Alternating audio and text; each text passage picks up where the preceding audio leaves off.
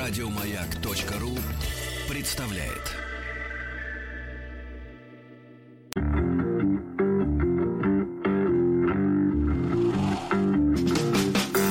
Сергей Стилавин и его друзья.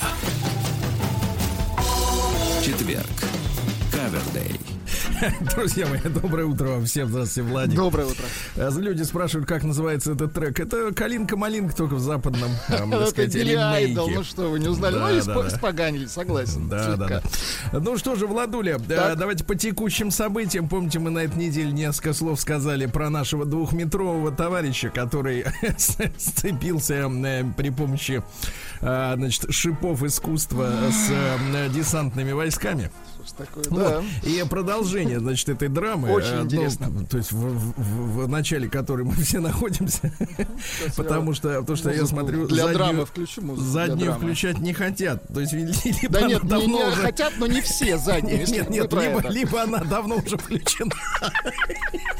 Вот, так вот, вот. смысл ее переключать, она уже нет, так работает. вот, да, да, да. Так вот, э, значит, э, новая, новая тема Давайте. такая. Значит, оправдание. Я артист, я делаю, что мне говорят, я вообще ни при чем. А, а я сказал, да и там же люди уважаемые, значит, даже ветераны организации, да, выступили с заявлением, что, мол, ну ты извинись просто и все. Чучело, И да. мы уладим весь, всю проблему, да. Я скажу словами Жиглова. Это мой любимый фильм был Так, в так, детстве. так. Упрямство первый признак тупости. Вот, э, да. И, и ведь, и ведь дело не в том, что кого-то будут там из бронированного автомобиля выволакивать, там за волосы таскать. да-да-да. Нет, просто люди будут долго помнить, а при любом удобном случае вспомнят. Понимаете? Вот так вот. Ну ладно, это по текучке. Давайте вернемся к письмам, товарищи. Да. У вас там чайник закипел, Сергей. Нет, это сверчки.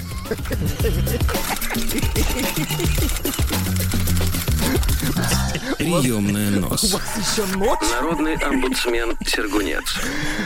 Я Прекрасный не даю им увидеть солнце. Хорошо. А, это банные сверчки, все понял. Конечно, конечно.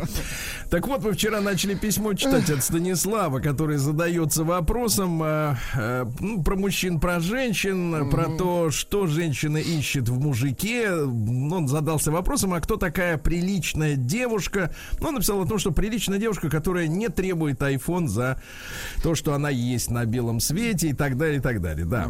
Так вот, э, продолжаем. А, Наверное, и, и которая считает, я продолжу, ненормальным, э, например, рождение детей не от мужа. Наверное, да, пишет Станислав. Вот такая она, э, э, так сказать, идеальная женщина или, как сказать, э, какая приличная девушка, да. Только вот женщины думают несколько иначе. Кстати, у наших слушательниц есть возможность тоже вступать в эти дискуссии. И мой почтовый адрес, он ведь как бы гендерно нейтрален на прием. На выдачу, конечно, иначе, на иные условия, а вот на прием, другие на прием всем вельком, как говорится. Так вот, э, они, они всеми силами оправдывают свое потребительское отношение к мужчинам, считая женскую измену нормой. Дальше идут шутки-прибаутки. Так. Кто воспитал, тот и отец. Мужчина должен, а женщина для красоты. Хорошо. Чему там еще учат женские тренеры? Ладно, приличная жен... девушка в понимании мужчин и женщин это достаточно разные понятия. Каждый считает так, как ему удобнее. Здесь разобрались. А кто же такой приличный мужчина для женщин? Итак, Владик, у вас есть зеркало или маленькое? Нет, мне стыдно смотреться в зеркало, когда Вы такие можете- письма вы читаете. Вы можете в селфи-камеру рассмотреть себя. Нет, не хочу. Ну давайте. А, Это высокий, красивый мачо. Красивый это когда лицо узкое. Красивый мачо, альфа-самец без живота. Он много зарабатывает, он умный, но ровно настолько, чтобы не замечать, что его используют для собственных нужд. Он щедрый, все свои деньги он всегда отдает женщине. Он примерный отец и семьянин, любит детей, даже тех, что не от него. Он прощает измены жены, сам даже не думает ходить налево и не смотрит на других женщин, отлично готовит, ведет домашнее хозяйство, приносит завтрак в постель. Не знаю, как называется, это вот подставочка такая, знаете, вот которая вот э, чуть Ну, выше подставка, живота. наверное, так и называется. Ну, какая-то такая завтрачная подставка, да. А В постель своей леди. Он послушный, исполнительный, он появляется только в моменты, когда нужен женщине и сидит... Это класс. Да, и сидит тихо, пока в нем нет... хозяин? Да, да. Нет, но я уже говорил, что идеальный образ мужчины до появления искусственного интеллекта это холодильник. Нет, но он Да, должен быть в плавании, но в нужное, э, в нужное время появиться. Но нет, но вовремя пулять переводы. Да, да, естественно. Э, В случае развода женщина все-таки не дура, она может и сама к банкомату сходить. А В случае развода он уходит из дома без всего и в никуда. Да, класс. Нет, а сколько таких вот по отдельности бедолаг это скитается? Их нужно искать. Да, одни без всего, другие в никуда. А, При этом обязательно Подождите, Сергей, если мужчина без всего, значит он ушел от женщины. Да, при этом обязательно содержит женщину после расставания. Таких, конечно, не бывает в целом, но женщины упорно пытаются найти себе такую марионетку, ну или слепить из того, что есть путем манипуляций. С точки зрения мужчин же, приличный мужчина это тот, кто... А теперь, девчонки, внимание, вы с этим можете поспорить. Я жду ваших реплик. Это тот, кто не кидает. Ну, в принципе, да. Э, В принципе, да. Я скажу так. э, Если говорить о том, что мужчина для мужчины и для женщины, в принципе, в сознании мужчины это одно и то же, то действительно человек, который лишен подлости, наверное, есть настоящий человек. Но Правильно? кидает в смысле предательства. Ну, предательство, конечно. Так-то кинуть разок можно. В порыве Я вот про страсти. это же может быть в виде игры. Не кидает подряд, вы хотели сказать. Заигрался. не- Нет, погодите, вы хотели сказать, не кидает подряд. Вот вы это имели в виду, да. Так. Да, так вот дальше. Больше критериев как таковых и нет. И с этим понятно. А что такое приличная зарплата? Вот, Владик, вот здесь уже хорошо. У женщин, в зависимости от их аппетитов и самоуверенности, неспособности себя объективно оценивать, она может колебаться в самых легких случаях от 50 тысяч рублей в месяц. Уже выше средней по стране и больше, чем у путинского среднего класса. До миллионов и даже миллиардов. Среди людей, с которыми я общаюсь, более-менее приличной зарплата считается от 80 тысяч на одного человека в месяц. И это не Москва. Но при том, при этом для многих эта сумма недостижима в современных реалиях. На самом же деле требования к приличной зарплате у адекватных людей начинаются, а теперь, Владик, внимание, каждый сейчас проверит степень своей порядочности. Конечно. Так. 35. Начинается от От 35. 35. И это в городе миллионники. А если посмотреть, что предлагает, ну, видимо, тот самый средний класс упомянутый. А если посмотреть, что предлагают в вакансиях и узнать реальный уровень зарплат, то становится ясно, что многие женщины, которые ищут мужчин с зарплатой даже в 50 тысяч рублей, не говоря уже про большие суммы, останутся одинокими, так как мало кто из их потенциальных мужей имеет такой доход. И их уже, извините, Владик, вот тут самое главное, расхватали. А если приплюсовать сюда самоизоляцию, снижение дохода и грядущие проблемы, то придется сильно снижать свои финансовые требования. Помните, мы с вами все искали женщину шпроты. Э, Ну, когда шпроты станут валютой. Да, ситуация на, на этом витке истории еще так до, до этого не дошла. Да-да-да. Так вот, ну или жить в одиночестве, жалея себя. Тут надо акцентировать на букве А. Жалея себя, э, сетуя на несправедливость мира и ругая измельчавших мужчин. При этом я полностью согласен, что приличной девушке нужен приличный мужчина с очень приличной зарплатой. Только сначала спросите себя, пишет Станислав из города Миллионника. А насколько вы приличная девушка и что вы сможете дать приличному мужчине, чтобы он захотел тратить именно на вас, на вас, на вас, свою приличную зарплату. У него ведь есть выбор, а у вас лишь конкуренция с теми, кто моложе. Ну дальше низкое, низкое сравнение с теми, кто моложе, красивше, скажем так по-русски, и хозяйственнее э, вас, да. Ну такое грустное письмо от Станислава, оно выстраданное Да, вот достаточно. что пишут люди, Сергей. Да, Э, Есть пожалуйста. реакция. Сережа, это называется столик под нос складной, пишет девушка вам. Где купить, пишут такого робота. В постель очень хорошо, вы читаете Кира Булычева. Нет, не Кир Булычев это. Вот, Нет, это Азик Азимов ранний. Это Азик Азимов. Что ж вы такие Прием корреспонденции круглосуточно. Адрес стилавинсобакабк.ру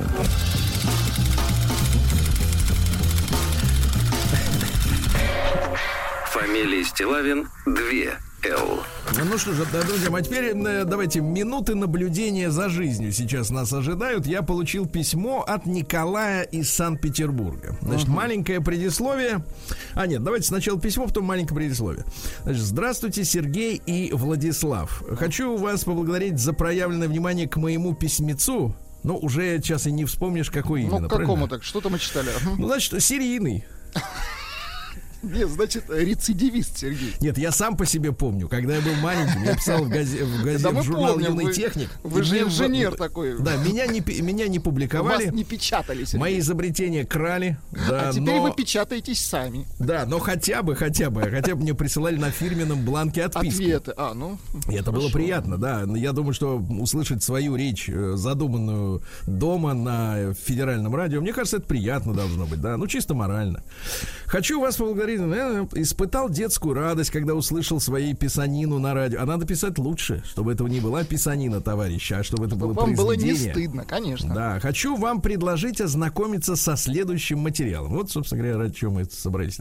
На протяжении долгого времени записываю фразы за одним человеком, который приехал с Украины. С Ну, вот Украины. этот, Мгм. этот оборот выдает, э, значит, происхождение Николая все-таки советское. Да, да. да, Э, Лет 15 тому назад. То, что я еще раз повторюсь, э, к сожалению, вот на Украине, я говорю именно на, потому что это правило русского языка, э, где не хотят делать русский язык э, государственным, да, хотя бы вторым или региональным, э, там, тем не менее, внедряются в правила русского языка и их модернизируют на свой манер, что вызывает у меня, в общем-то, улыбку. Это не приду... Значит, приехал 15 лет назад с Украины. Да, как-то получается так вот в одно Не слово. очень. Это непридуманные фразы, придумать такое невозможно. Человек реально так разговаривает, причем иногда с руководителями, с директорами заводов предлагаю завести рубрику «В нос». В- да, Отличное название, кстати. в нос, да, значит, ну, тут многозначная, да, рубрика. Да. Так вот, помните, у Стинга была песня знаменитая «Englishman in New York». Затем у Бачинского и Стилавина «Негр в Питере». Хорошая Вот. адаптация. А это да. значит украинец в России. И фразы, фразы следующие. Кстати, я буду читать, а если вам будет вдруг смешно, Владик, так мы и не обломимся, если вы Конечно. заржете. Да. Фраза следующая. Ты же знаешь, деньги стоят денег. Хорошо. Я хочу торговать вас. Вас торговать. Отлично. Очень хорошо. Мы всегда не подводили. Я увидел то, что хотел услышать. О, вот это серьезно уже. Деньги любят тишину, а не дружбу. Хорошо. Я уже этот вопрос думал. Я этот вопрос Я, думала. да, я рад продать вас больше. Хорошо. Я послал вас в копию. Мозги никто не отменял. Да, я-то понял, но мне-то понимать надо. Деньги любят скорость. Ну, я тут, это не я. Правильно, друг друга мы вас поняли. Слушайте, просто Это фантастические, это, конечно, Да-да-да. обороты. Мгм. Да-да-да. Развитие у нас очень. Точка. Все. Развитие у, У нас, нас очень. очень. У меня уже нет настроения ждать. Хорошо. Сиди прям на ней сильно. О, видимо, что-то надо Ну, выбить. что-то такое, да, личное. Да-да-да. У нас семинар через завтра. Через То есть завтра. послезавтра не существует этого слова. Говори увереннее, не тяни кашу. Пишет так это действительно нет, товарищи, одесский говор другой. Да, мы тут никого не лукавим. Да. Ну и что еще интересного? Давайте еще серия. А, Чтобы его зацепить на полную удочку, как говорится, и зацепить на полный крючок. Пишет, пишет, э, дружок, наверное, его Кличко. Туда-сюда переводит, да, в голове, и голова кипит в это время. Она, как говорится, в этом собаку съела. Хочется, как говорится, собирать фрукты, а не крошки со стола. Мы себе на этом, как говорится, зубы уже набили. Хорошо. Тяжело жить в этой жизни, когда когда меняются формулы на переправе. Формулы на переправе. Да, да, да. Отлично. Выкрутились, как говорится, мелкими ударами. Как говорится, лучше поздно, но вовремя. Да, я ему уже вставил, как говорится, волшебного пенделя. И, наконец, ты куда пошел? Петухи еще в зените. Гениально. Прекрасно. Прием корреспонденции круглосуточно. Адрес стилавинсобакабк.ру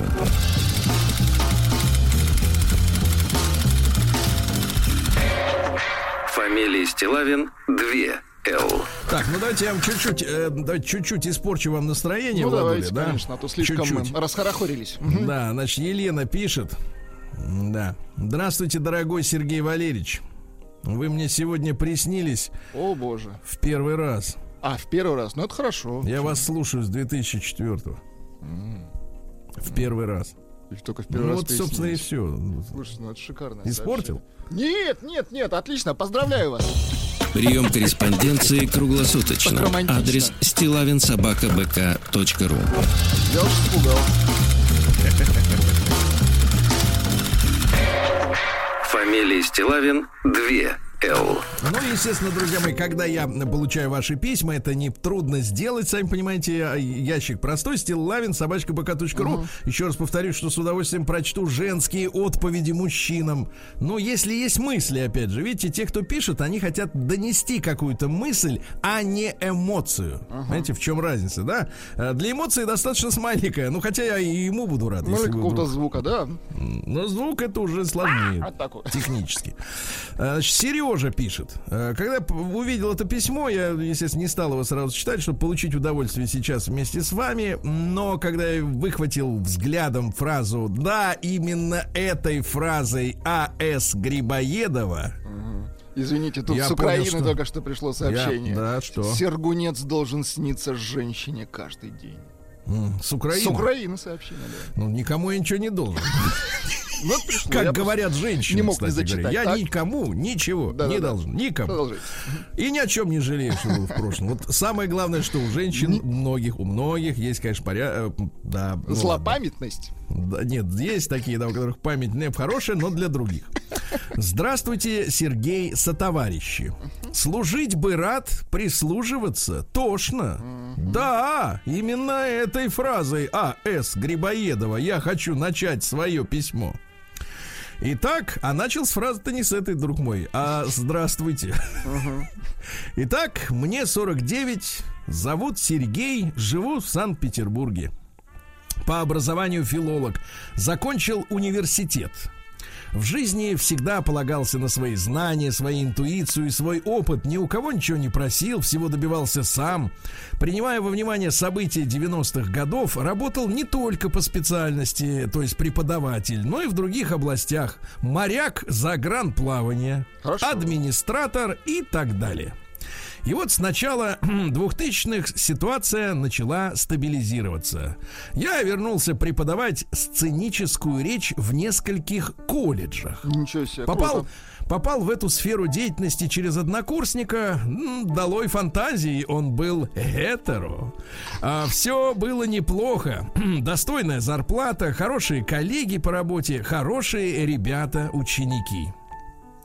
Вот, э, забыл сказать, я в разводе уже 6 лет. И, кстати, выиграл дело в суде о праве на общение с ребенком. Но с этого нужно было начинать. Алименты, алименты выплачиваю аккуратно. Это не жалоба. Об этом факте я упоминаю лишь по той причине, что будь бы я жена, то, вероятно, не случилось бы того, что случилось. Так, так, так, так. А дальше фраза обескураживающая. So пришел коронавирус. So это значит и так, да?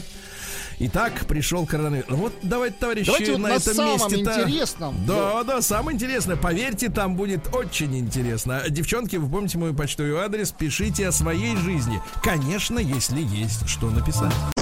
День дяди Бастилии пустую прошел. 80 лет со дня рождения. Ух ты, а ей уж 80. Разный, каждый день. На радио Маяк. Товарищи дорогие, здравствуйте, Владик, доброе утро еще Доброе. раз. Слушайте, ну я ждал этого дня, этого праздника самого настоящего, даже такого. Вот я каждый день вместе с вами удивляюсь названием праздников. Вот сегодня, мне кажется, перешли грань добра и зла. 18 июня. День недалекого будущего. Слушайте, шик. шик, Гениальный да. праздник. Дальше. Но из серьезных. День службы военных сообщений вооруженных сил России. Очень Это армейская хорошо. логистика, в том числе информационная, да.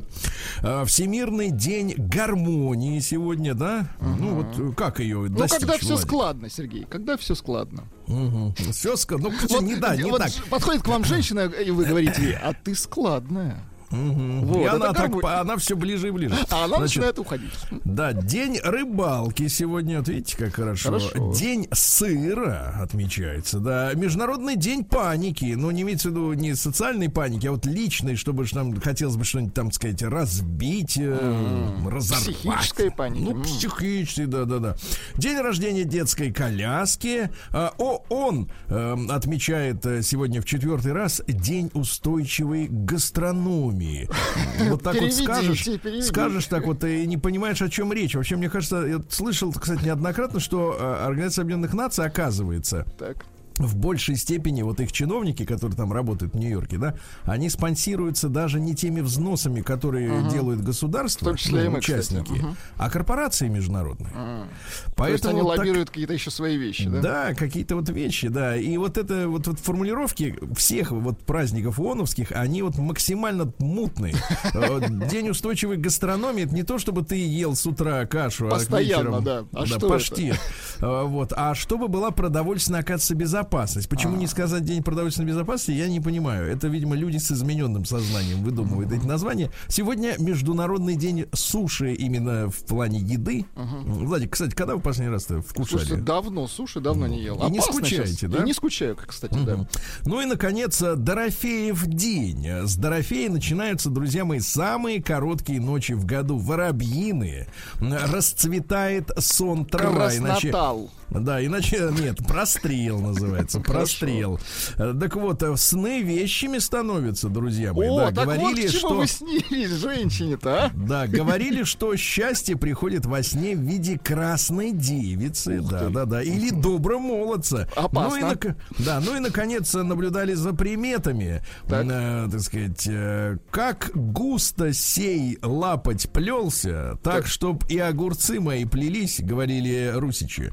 А, также считалось, что если утром на Дорофея выполоть все сорняки, то больше их э, не будет. Такая же примета существовала и в отношении волосьев на теле. Очень Ясно? хорошо. Вот. Праздник каждый день. Прополол тело. На радио Маяк. В зоне бикини, да. А, ну что же, э, в 1511 году, году родился Бартоломео Амманати. Это флорентийский архитектор, один из самых плодовитых, ну то есть и спонсировали Много его хорошо. построил, да?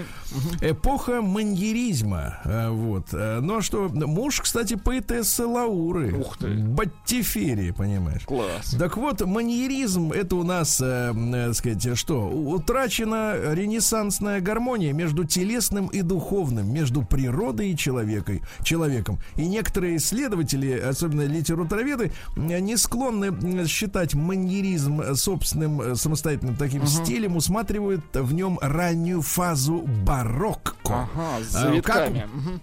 Как узнать в скульптуре э, причудливость поз, как нормальный человек не встанет. Да, да. А, вот. Ну что же, а в тысяч... И что у него случилось-то? А, в последние десятилетия ударился в религию. Вот, и заклеймил воспроизведение в камне ногих тел, как преступление против нравственности. А, вот, ну, а продуктивность пошла из-за этого на убыль. Люди начал хотели э, ноготы. лепить одежду, да? Да, да, да. И свое героям. состояние, кстати, завещало иезуитам. А денег было немало. А сегодня в 1583 впервые застрахована жизнь. А В Лондоне Ричард Мартин застраховал на 383 фунта жизнь другого человека, но это гигантские деньги. 383 фунта стерлингов в в 16 веке, ребята. Феофан Прокопович в 1800, в 1681 это наш государственный церковный деятель и поэт и писатель. А, ну и, соответственно, э, хвалил Петра Первого, про- произносил фразы в 1709 году после победы над Полтавой. Но Петр не забыл, назначил его псковским епископом, э, и был он епископом новгородским, и был сторонником петровских преобразований, потому что в целом церковь, конечно, относилась к тому, что чудил э, Петр плохо. Но нашелся вот такой, uh-huh. да, который сказал, сказать, нормально, давайте дальше. А в 1757-м, это ж вовремя надо просто прочесть, э, так сказать, хвалебную оду, да, где надо и как надо. А в 1757-м Игнац Йозеф Плеель. Ну-ка дайте нам Есть кстати, да. 11 Дайте нам. минут трек. Может, целиком послушаем? Любимый ученик Гайдна. О, Да, да, да. Ну пусть поиграет пока чуть-чуть, да. Э, вот э, откликался музыкой на революционные события во Франции, и эти и эти произведения были очень популярны. То есть он передал в музыке вот это настроение. да? революционный дух. Мгм. Ну а потом из-за успехов коммерции постепенно перестал сочинять. бабос Бабки и так пошли. Да, да, да. А, да. В 1761 в Российской империи появились пенсии за службу. То есть не по возрасту, а за службу. Еще раз, в каком году? 1761. Да, дальше, э, что у нас интересного. В 1801 решением императора Александра I Лифлянская, Эстлянская и Курлянская губернии, ну, это э, Ваши нынешняя- вотчины, Сергей. ну, примерно, примерно Прибалтика, там плюс-минус, естественно, да, в, в единое генерал-губернаторство сведены с центром в Риге. Вот, э, в 1812-м Иван Александрович Гончаров, замечательный-то наш писатель. Да, да, да, Прекраснейший, да. Вот, а начал он, понятно, с обыкновенной истории. Вот, а одновременно с Гончаровым в университете учились такие люди, смотрите, как вот какие разные. Например, э, например, смотрите, Тургенев, Неплохо. Аксаков, а, но тут же Белинский и Герцен. Ай-яй-яй-яй. Понимаете, какие разные это вот люди. да, вот да, да, очень Бузуки, разные. как я их называю. Очень разные люди, да. А, Кстати, и Лермонтов. Да, да, да, вот так. Круто. А, значит, э, ну что, в Петербурге сблизился с семьей Майковых, тоже помните такую замечательную фамилию, да? Э, да. И в середине 19 века вообще началось ведь соперничество за влияние России и Соединенных Штатов в Азиатско-Тихоокеанском регионе. Отсюда вот КВЖД, да, и все остальные дела. Вот. э, И, э, соответственно, и Россия, и Америка очень хотел заполучить Японию в качестве рынка сбыта для своих товаров. Вы помните, мы же керосином нашим Да-да-да. а, снабжали, м, соответственно, полмира, как говорится, да. А, Вот. Ну и, соответственно, вот товарищ э, Гончаров туда отправился тоже, да, вот работал, государству пользу приносил, понимаете, да. А, в- цитаты, давайте, э, из Обломова. Дружба утонула в любви. Красиво. Вот. Э, Недаром говорят, что женщинам верить нельзя. Они лгут с умыслом, языком, а без умысла взглядом, улыбкой, Ай-яй-яй-яй-яй. румянцем и обмороками. Да. А вот, например, такое. Началось с неумения надевать чулки и кончилось неумением жить. Ясно? Вот так можно.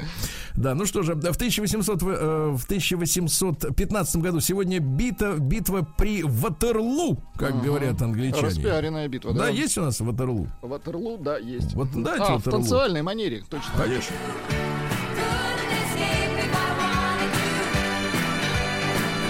Неужели вот так вот они ощущают Ватерлоу? Вот так они Ватерлу ощущают, да. Ну и в ходе сражения родилось крылатое выражение «Гвардия умирает, но не сдается».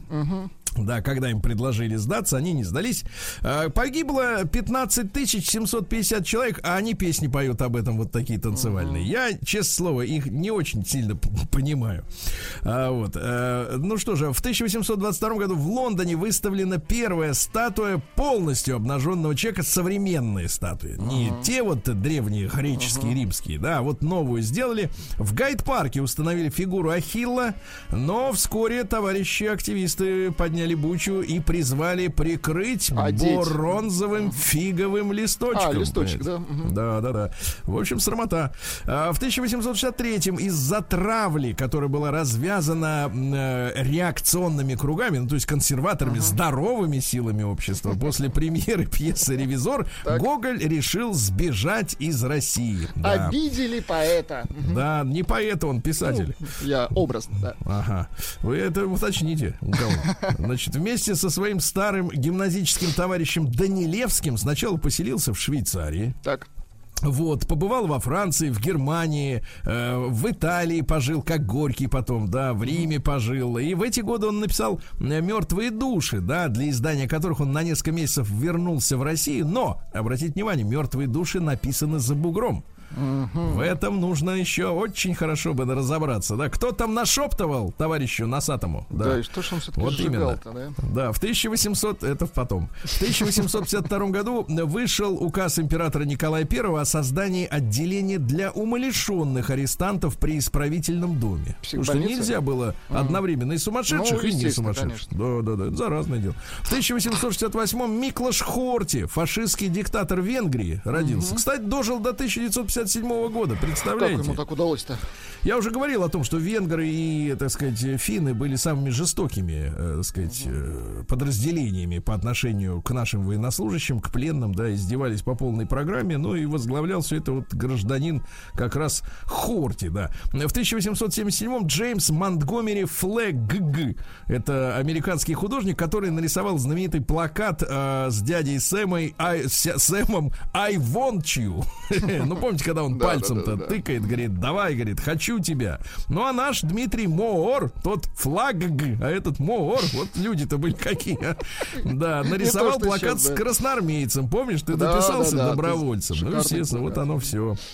Вот. А Морта тоже интересный такой товарищ. В принципе, он нарисовал, особенно ему нравилось рисовать карикатуры на попов. То есть он, он с религией боролся. Понятно. Ну и заодно и вот такой вот, И ну, как бы бессмертный плагиат такой, значит, да, вот э, создал. А В 1881 возобновился союз трех, трех императоров. Э, Германия, Австрия и Россия подписали тайное соглашение, что они будут сотрудничать. Но что вот для меня до сих пор э, является некой загадкой, думаю, что и для многих думающих людей также, почему, каким образом англичанам удалось того же самого Александра Третьего, да, который это подписывал, уговорить, э, так сказать, разорвать отношения с немцами и подружиться с англичанами и в итоге подойти к Первой мировой войне, да, э, и бороться, сражаться фактически со страной, с которой у нас был самый крупный в мире товарооборот. То есть у нас 35% товарооборота а, был с Германией. Они нам технику, мы им, соответственно, зерно и прочее, прочее. И, и, и представьте, какое безумие, да, вот с точки зрения мирной экономики, Так. воевать со страной, с которой у тебя самая крупная доля Торговые импорта. отношения, да. Ужас. День дяди Бастилии пустую прошел. 80 лет со дня рождения. Ух ты, а ей уж 80. Разный, каждый Так, товарищи, а в 1884-м-то что у нас произошло в этот день, 18 июня? Э, Родился Эдуард Даладье. Это вот очень интересный французский э, премьер-министр, французский, да, накануне э, при старте э, Второй мировой войны он был у власти. Но и он один был из тех людей, которые проводили, как они называют там на Западе, политику умиротворения Гитлера. То есть, э, когда Сталин последним из всех руководителей европейских стран заключил какое-то соглашение, там, Молотов-Риббентроп, да, это значит предательство каких-то там отдельных государств, да. А вот то, чем занимались э, французы с англичанами, это политика умиротворения, понимаете, какая вот, как по-разному можно смотреть. Элегантно, да. В принципе, э, по большому счету, ну, минимум на одни и те же вещи. Минимум. А то и хуже, потому что англичане, я напомню, в 1935 году фактически за- разрешили Гитлеру иметь э, большой военный флот, с которой, наличие которого было запрещено Версальскими так сказать, соглашениями. Да? То, есть, то есть кто, кто отвечает за вооружение Гитлера? По-моему, в принципе, очевидно. В 1889 американец Ричардсон сегодня запатентовал детскую коляску, а в 1901 году родилась самая легендарная э, значит, дочка Николая II. Легендарная, ну, я скажу так, э, по одной из версий посмертно, потому что родилась Анастасия, ну, как и все остальные девочки, красавица. Вот. э, Ну и, соответственно, именно после ее смерти, да, вот много у нас было э, таких, э, так сказать, вот этих... Легенд. Легенда о выживших после расстрела в Ипатьевском доме и так далее, так далее. Да, сегодня в 18 году трагический день в Новороссийской бухте под руководством Федора Раскольникова затоплен Черноморский флот, чтобы не отдавать его по условиям Брестского мира немцам. Я напомню, что условия Брестского мира были, был этот договор расторгнут уже осенью, поздней осенью 18 года, когда, так сказать, в Германии произошла революция, да, вот, но тем не менее флот отдавать не хотелось и, соответственно, потопили, да. Потом некоторые из них подняли, но до сих пор э, там, э, не- ну, несколько кораблей лежат на дне, достаточно глубоко. Э, Вадим Клавдевич Дербенев, замечательный кинорежиссер, в 1934 году родился, «Тайна черно- черных дроздов», так Хорошо. сказать, понимаете, Мгм. вот, да, да, да, да. А, Вот. а В 35 году Юрий Мифович Соломин родился, актер театра и кино. Замечательный, да, с днем рождения. Вот сегодня в 40 году французский генерал Шарль де Голь выступал по радио BBC в Лондоне. То есть не... потому что оттуда он э, на всякий случай уехал. Обратился к, французам с призывом продолжать борьбу. То есть я уехал, а вы, А вы товарищи, продолжайте, товарищи. продолжайте. Продолжайте. Да, все нормально. Сегодня в 42 году родился Джеймс Пол Маккартни. И никто и не Джеймс. зовет сэра Пола Джеймсом, да. А ведь он Джеймс, дорогой мой, Ничего да. себе. Ну, Слушайте, но он чуть-чуть. гениальнейший мелодист планеты. Ну, Конечно. серьезно. Ну, или вот так вот.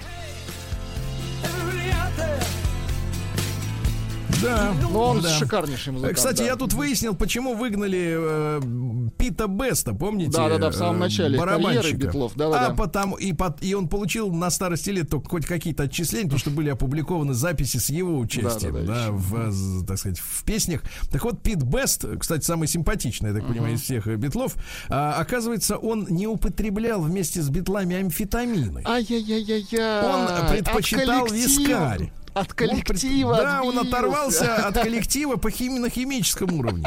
Да. Цитата из э, сэра Джеймса Маккартни. Давайте называть его так. Никто из нас не хотел быть бас-гитаристом. В нашем представлении это был толстый парень, который играл где-то сзади. Пришлось полу, да.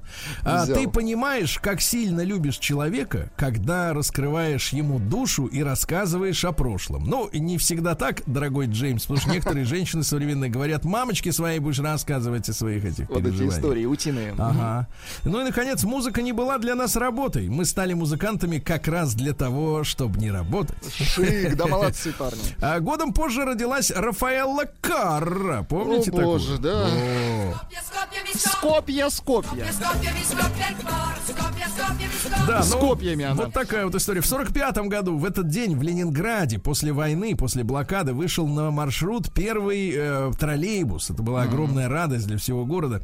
Э, в 52 году Изабелла Расселини, ну, помните, дочка э, Роберто Расселини и Ингрид Бергман, женщина Да, эффектная. такая, ничего себе. Мгм. Была, кстати, там 4 года за Мартином Скорцезе. Неплохо. Потом был Джон Видеман. Потом Дэвид Линч. О, по потом по Гарри пошла. Олдмен. Неплохо. А, вот, э, соответственно, вот такая вот история. Хорошо. Сегодня в 56 году в советских вузах в качестве обязательной дисциплины, дисциплины ввели диалектический материализм и историю КПСС, чем мучили людей. То есть, представьте, при Сталине м, обязаловки не было в этом смысле. И, кстати говоря, вот помните, нас все время упрекали, э, ну, Советский Союз, что шестая статья Конституции была, да, в Советской Конституции, которую очень хотели отменить, о том, что руководящая роль принадлежит КПСС.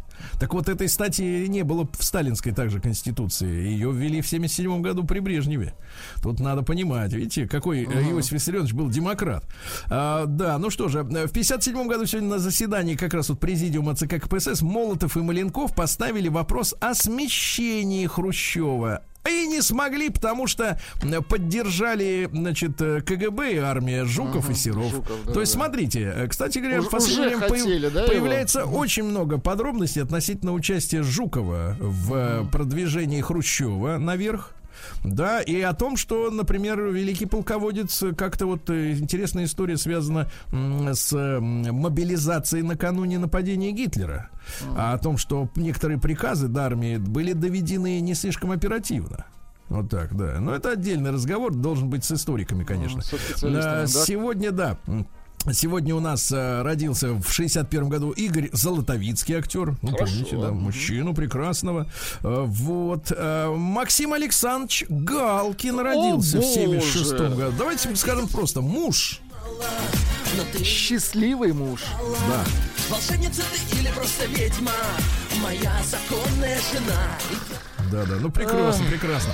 Вот. Но он, сейчас, как мы, сейчас мы, как мы знаем, сейчас все-таки востребованы артисты подешевле, да, подешевле. Э, Пока время не пришло еще для таких песен, да. Ну и сегодня в 79 году Джимми Картер и Брежнев подписали в Вене договор об ограничении стратегических наступательных вооружений, который как раз сейчас э, трещит по швам, потому что э, Трампу он не нравится, не нравится. Да, ну и сегодня памятный день. Э, 25 лет назад в этот день э, Владимир Вольфович Жириновский плеснул Борису Немцову апельсиновым Очень, очень соком ярко в прямом блеснул. эфире. Вот что Да. вам пишут, Сергей. А, Густо сеешь, сегодня не день рыбака, дешево страхуешь, ну а победитель, победитель сегодня гендерно-нейтральный сверчок. А я так скажу, Владик, э, день рыбака каждый день.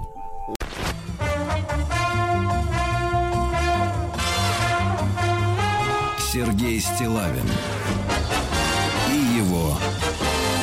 друзья. Четверг. Кавердей. Ну что же, музыка хорошая, Владуля. Музыка Да, хорошая. спасибо. Но в Омске могут не понять. Имеют право. Имеют.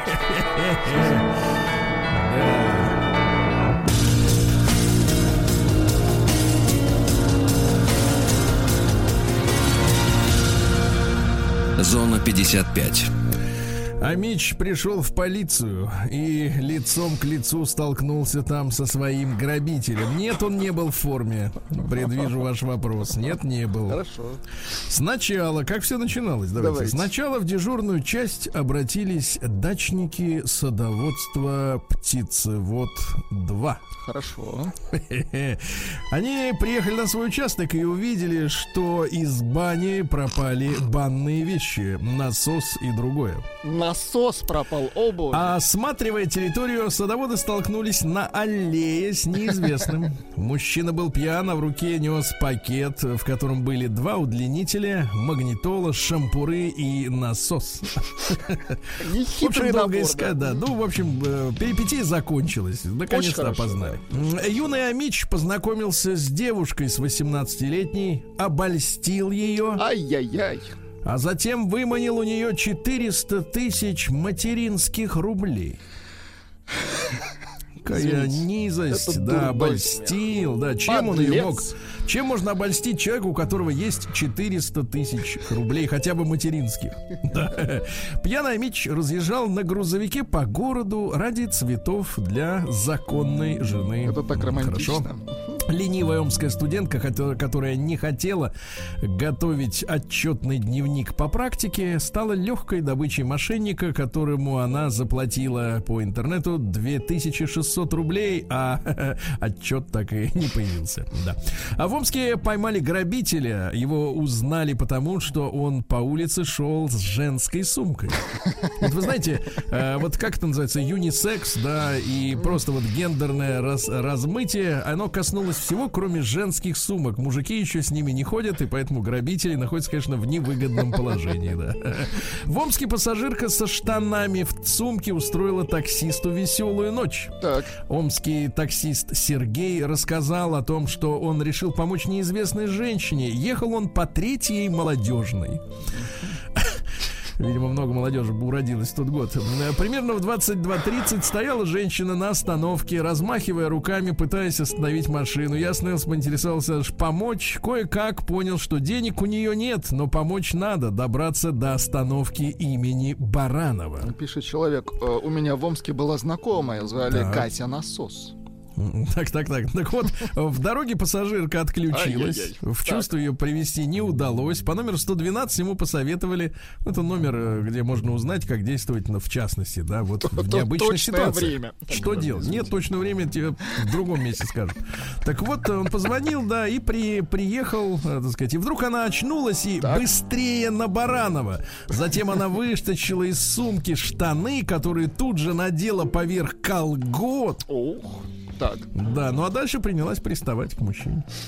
В Омске появились серийные похитители велосипедов, это понятно. Ну, это сезонный. Молодой, да, молодой Амич выпивал... Нет, просто не надо думать на всех. Есть просто ограниченный круг грабителей. Молодой Амич выпивал с другом, а потом решил доехать до дома на чужом скутере. Ай-яй-яй. Да. Клещи Так. искусали уже более четырех тысяч амичей. Сволочи. Ужас. С ног до головы, да. Ну и из хорошего, что у нас э, м, на окраине Омска обнаружили загадочный участок, населенный старыми киосками. Да, ну и закончим вот что. Вот чем закончим. Гуанако. Знаете, кто это такие? Гуанако. Это лицо приятное, все остальное такое, знаете от себе. барана. Да. а, ну, там баран, жираф и вот остальное. Ну, короче, у нас не живут, Да, нет, живут, но в Омске. не обитают. А, в Омске. Зоопарке. Гуанако Мишель соскучился... Мишель, так. Минуточку, ну послушайте. Гуанако Мишель Так. соскучился по мечам. Ему не в кого плеваться. Прекрасный журналист ему. Я Сергей работаю. Стилавин. Да. и его друзья.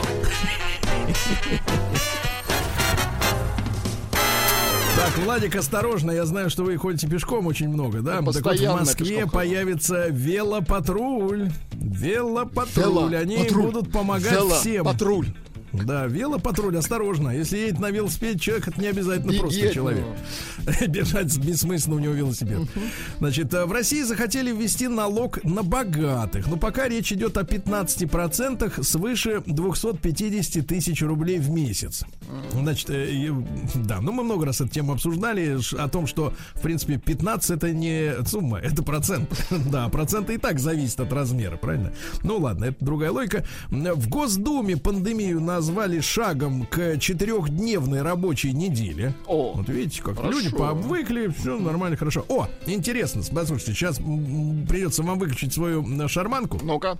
Потому что 2GIS это такая, ну, карта, картографическая компания, да? Она выпустила альбом со звуками российских городов. О, давайте. Есть музыка, вот вам, смотрите, есть, давайте парочку, да, вот есть Питер, Новосибирск, Москва, А Екатеринбург. с юга Давайте- нет, да? Жаль. Нет, нет, нет, давайте Москву Сочи. послушаем. Давайте. Так, как звучит э, Москва. Москва? Давайте послушаем, да.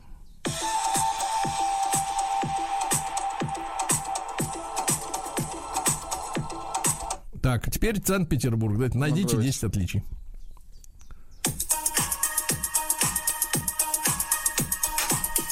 Похоже? Барабаны одинаковые. Ну так, примерно. Од- Одна байда, знаете, как, Понятно, как выражается понятно. Дальше. В правительстве, теперь хорошая новость. В Ну-ка. правительстве аннулировали нормы убыли колбас. Подождите, переведите, какой убыль? Дело в том, что колбасы убывают, пока они лежат. Усыхают. Да, в Новосибирске нашли источник вони. Экологи и депутаты значит, понюхали, понюхали отходы в Кудряшах. Так. Оказалось, что там находится мясокомбинат. Э, Находится он в Криводановке. Ну вот, а исследовали депутаты, соответственно, место складирования отходов. Ну, все, что не надо, там копыта, ну, понимаете, да? Ну, не нужно Вот, копыта обычно, Говорят, да. говорят, говорят, божаться, говорят, больше ничего, ни- ничего не будет пахнуть. Значит, скандальный памятник Петру Первому в Коломягах спрятали во двор из-за, ну это, мягко говоря, не центр города, М, во двор из-за жалоб. А жильцы говорят, что это пошлый памятник, потому что, по- Не поймите, похож. это... Нет, дело в том, что он раскрашенный. Э, Есть фотография этого памятника, то есть камзол у него зеленый, пуговицы желтые, лицо розовое, а шляпа черная. Ну вот, э, люди говорят, уберите, убрали во двор. Да. Названные наиболее подделываемые э, товары в России назвали подделкой в большей степени игрушки. Игрушки Вот. подделывают. Игру- Но, видимо, просто не соблюдаются правообладательные, так сказать, вот эти Ну, все наверное, дела, да. В Подмосковье же, ребята, заработала горячая линия по борьбе с борщевиком, с заразой этой. Значит, запишите номер, куда звонить, Вы, чтобы знать, как бороться. Вы, кстати, у себя-то побороли борщевик? Боро... Да, поборол. 8495, но это не мой телефон, там другие люди советуют. Значит, запишите. 128 0088. 128 0088. Как бороться с э, борщевиком? Да, перепуганные россиянки разобрали целиком машину из-за того, что в ней внутри спряталась змея большущая, представляете? Да. Ну и что у нас еще интересного? Газманов рассказал, что Путаны очень любят его песню Путана. А И- От кого зах- он узнал? От- от и захотели, и захотели за, за такую искреннюю, честную песню подарить э, э, «Ночь Любовь. любви» всей, всей, так Команде сказать, Газманова. всей команде, да. Вот, ну и наконец, э, что нам э, остается узнать? А, в российском городе, это произошло в Нижнем Новгороде, на продажу выставили 39-метровую квартиру с золотым унитазом, ребята. Вот так. Если нужно, в Нижний. Это нужно одному, конечно. Конечно. Вдвоем не усидишь. Наука и жизнь. А, Экстрасенс э, дал неутешительный прогноз на 2020 год. Э, Вот, говорит, э, все мы погрязнем в конфликтах. Весь мир. Да, да, да, да, да. Вот, ну что же, у нас еще интересного. Ученые объяснили пользу употребления стакана воды натощак. Вот, Натощак. м, До еды стакан воды, да, все. Да. Э, Врач объяснил, э, что э, англосаксонские национальные кулинарные привычки являются причиной ожирения. Бекон. А, с самое утра. вредное это от них, от Да, англосаксов. вся, все вред от них, да, зараза вся от них идет. На МКС поставили новый унитаз, очень хорошо. Золотой? Австралийская, нет, космический. Австралийская, кстати, наверное, на вес золота доставить туда, извините, Это дороговато, я согласен. Да, австралийская компания предлагает избавиться от второго подбородка за один день при помощи бюстгальтера для лица. Это такая резиновая штука, которая надевается как шлем, но не как шлем, как, Как- ну, как не знаю, забрало. как бюстгальтер. И снизу подтягивает второй подбородок. хорошо. Э, Да. Китайские ученые выяснили, что туалет является разносчиком коронавируса. Вот осторожнее, Владик. Как можно реже. Я Как вообще можно... не хожу в последнее время. Вообще не надо, не надо. Давайте объявим перекур. Да, а перекур мы не объявим. Нет, не объявим перекур. швейцарцы сделали самый маленький молекулярный мотор в мире. Всего 16 атомов. Вы представляете, уже работает. Да, да, да, да, да. Ну и выяснилось, что звуки, которые поступают в человека слева и справа, Так. по-разному, э, так сказать, влияют на полушарие мозга. Ясно? Интересно. Вот. Важно, с какой стороны человека оглушить. Новости капитализма. Так, капитализм. Киану Ривз продает свой чат в Зуме. Сейчас цена уже больше 16 тысяч долларов. Неплохо. Да. Вот, да, ну неплохо, да. А, австралиец оштрафован за умышленный метеоризм в сторону полицейских. Мощно. Да-да-да. а, это в Австрии. Отвратительно. не австралиец, австриец, да. В сторону полицейского. Австрийские полицейские выяснили, что он испортил воздух мощно и злонамеренно, когда они к нему Сергей, подошли. это была дымовая завеса. Э, Не дымовая, бездымная. Это бездымный порох. Э, да. Едкий А, газ. В Ирландии появится налог на вейпы и на вейперов, соответственно, да. А Во Франции устроили распродажу замков, потому что никто не едет, а замки там красивые. Правда, они выглядят, честно говоря, некоторые из них беднее, чем некоторые дома в России, ну, такие частные эти дачи. Ну, Но, тем не менее. фишка, да. Да-да-да. А, Друзья в Америке, 16 человек, устроили вечеринку в честь окончания коронавируса и заразились коронавирусом, понимаю. Вот. Ну и, наконец, наркодилер доставил 32 пакета марихуаны Так. не тому и развеселил полицию. Вот так. Спасибо тебе, мил человек. Так сказали не те.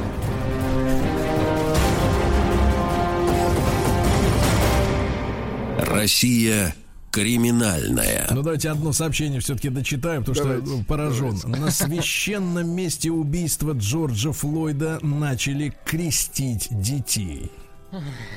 Да, я смотрю, эта зараза-то она не Да-да-да. прекращается, да, не прекращается. Ну хорошо. Теперь что у нас? Суд разъяснил разное наказание для парочки за публичный секс в центре Москвы. Разное? Ну-ка. Значит, на Хохловской площади в Москве, Владик, бывали? Нет. А может Посмотрите и был, карту. просто я не знал, что она хохловская, Сергей. Надо учить название места. Конечно. Надо разглядеть, да. Да, а так. то ходишь, не знаешь где. Не знаешь где, Так да. вот, э, занялись сексом там они. Ай-яй-яй. Происходящее снимали на камеры прохожие. Это еще хуже. Да, да, да. И в итоге парень был арестован на 10 суток, а девушка только на трое. Как- Э, не какая на трое, а на трое, на три, извините, на трое. Это Несправедливость. Не то, на. Натра это да, про людей. Да. Э, Так вот, э, ему назначили наказание, оказывается, с учетом данных о его личности. Он был ранее судим. А судимость не снята и не погажена. А судим за подобное, Сергей? Нет, не за подобное, за новинку. Вот. А Кокорин и Мамаев не явились в суд, чтобы не рисковать здоровьем. Давайте просто, чтобы не рисковать. Они стали смышленые. Они хотят, кстати, это апелляцию подать. Да вы что? Ага, Кто их недовольны. только научил этому? Да, умные люди, добрые, да. Так. А вот а, бизнесмен ушел с допроса а, в полиции в рубашке следователя. Подлец. Да, да, да. Отрицающий коронавирус россиянин напал на кондуктора и сорвал с него маску. Мерзавец какой, а?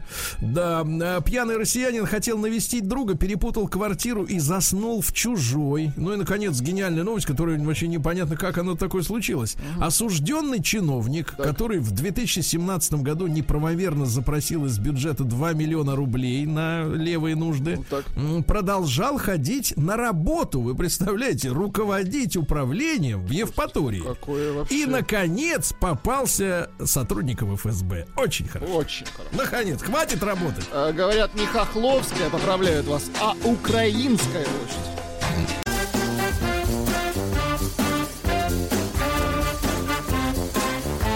Сергей Стилавин и его друзья.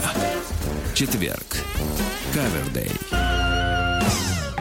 Ну что ж, тренированные доктором Добиным слушателям сразу тут же узнали корневое слово перверт. Перверт, это был Нет, это не про них. Значит, друзья мои, у нас сегодня вот какая тема будет. Она, мне кажется, социально важная. Ну, впрочем, мы всегда с вами говорим о вещах, которые заставляют о чем-то задуматься, даже если это же тема юморная. А, ну, одна, одно из изданий публикует, э, перепечатывает скорее там одну из, э, так сказать, один из постов э, в Инстаграме, где, э, соответственно, я так понимаю, дочка российского теннисистка, теннисиста Евгения Кафельникова, зовут ее А. Леся, первая буква А, ну, вариантов много, я уточняю. 26-летняя красотка, вот, ну, тут написано «изогнувшись», но на самом деле она стоит на коленочках, так, немножко как бы боком. Если бы вы встали таким образом, Владик, с вашей пластикой, Не я бы сказал, что вы- вы- фантазировать. Нет, Вы- я сказал, что вы на карачках. А тут как бы элегантно Вы так вообще не встанете. Вот в чем Я проблема. вообще так не встану, согласен. Может быть, в этом мое преимущество. Может быть, кто знает. Так вот, э, стоит она на фоне э, окон, э, значит, э, небоскреба в Москва-Сити. Ну, то есть это очень дорогие апартаменты. Действительно, там миллионы и миллионы стоит жилье в таком месте. Так. Одни из самых дорогих. Ну и подпись фотографии I got expensive habits, что в переводится, переводится как «У меня дорогие привычки». И опубликовано все это в Инстаграме, который является сетью, куда может зайти любой. И, и expensive, и cheap people, какой угодно. Так вот, разгорается спор на тему, а вот, э, сказать, э, должен ли богатый человек быть скромным? На публике, я имею в виду, да? Вот давайте мы, может быть, об этом сегодня в который раз поговорим. Э, Во-первых, ваше мнение. Вот представьте себе на месте такой девушки. Красивое тело, хорошие апартаменты, красивая фотография. Зачем это все? Скрывать, да? Единичка на номер плюс 7967 103 55. Да, Богатый должен быть скромным и не выпячивать свое богатство. Двойка нет. Нет, Живи двойка, на а показ. почему нет? Да, и большой разговор после новостей.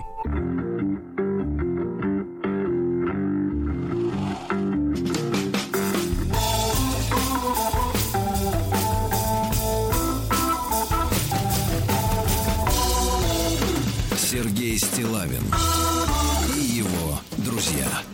Итак, э, популярная пресса, э, в общем-то, э, обратила внимание на, давайте скажем так, одну из, ну, одну из миллиардов фотографий, которые можно сегодня увидеть в том же Инстаграме в совершенно открытом доступе. Они, соответственно, для того там и публикуются, для того, чтобы на это все смотрели люди, подписчики, да, многочисленные.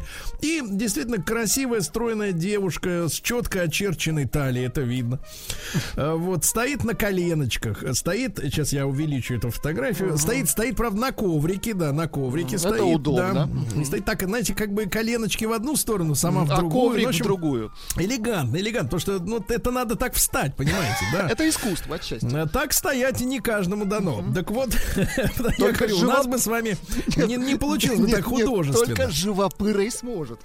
Да-да-да. Так вот, Олеся, девочка, да, 26-летняя красавица, да. Вот пишет, что I got expensive habits. Понимаешь ли, у меня дорогие привычки. Ну, понятно, это же цитата из песни, но тем не менее, цитата цитатой, а подпись-то шпарит сам автор, да, к фотографии. У меня дорогие, дорогие привычки. И вот об этом так вот заявляют. Да, в принципе, большинство тех, кто, честно говоря, в Инстаграме что-то публикует, я имею в виду женщины, они действительно хотят произвести впечатление, что у них есть то, чего нет у других. Ну, и, да, если они, конечно, не занимаются рекламой просто этих вещей или себя самих. Э, Вот, если такими, так сказать, обладают э, м, э, спортивными дар, дарованиями, да. И мы сегодня с вами говорим вот о чем. Это такой не то чтобы вечный разговор, но для нашей страны он...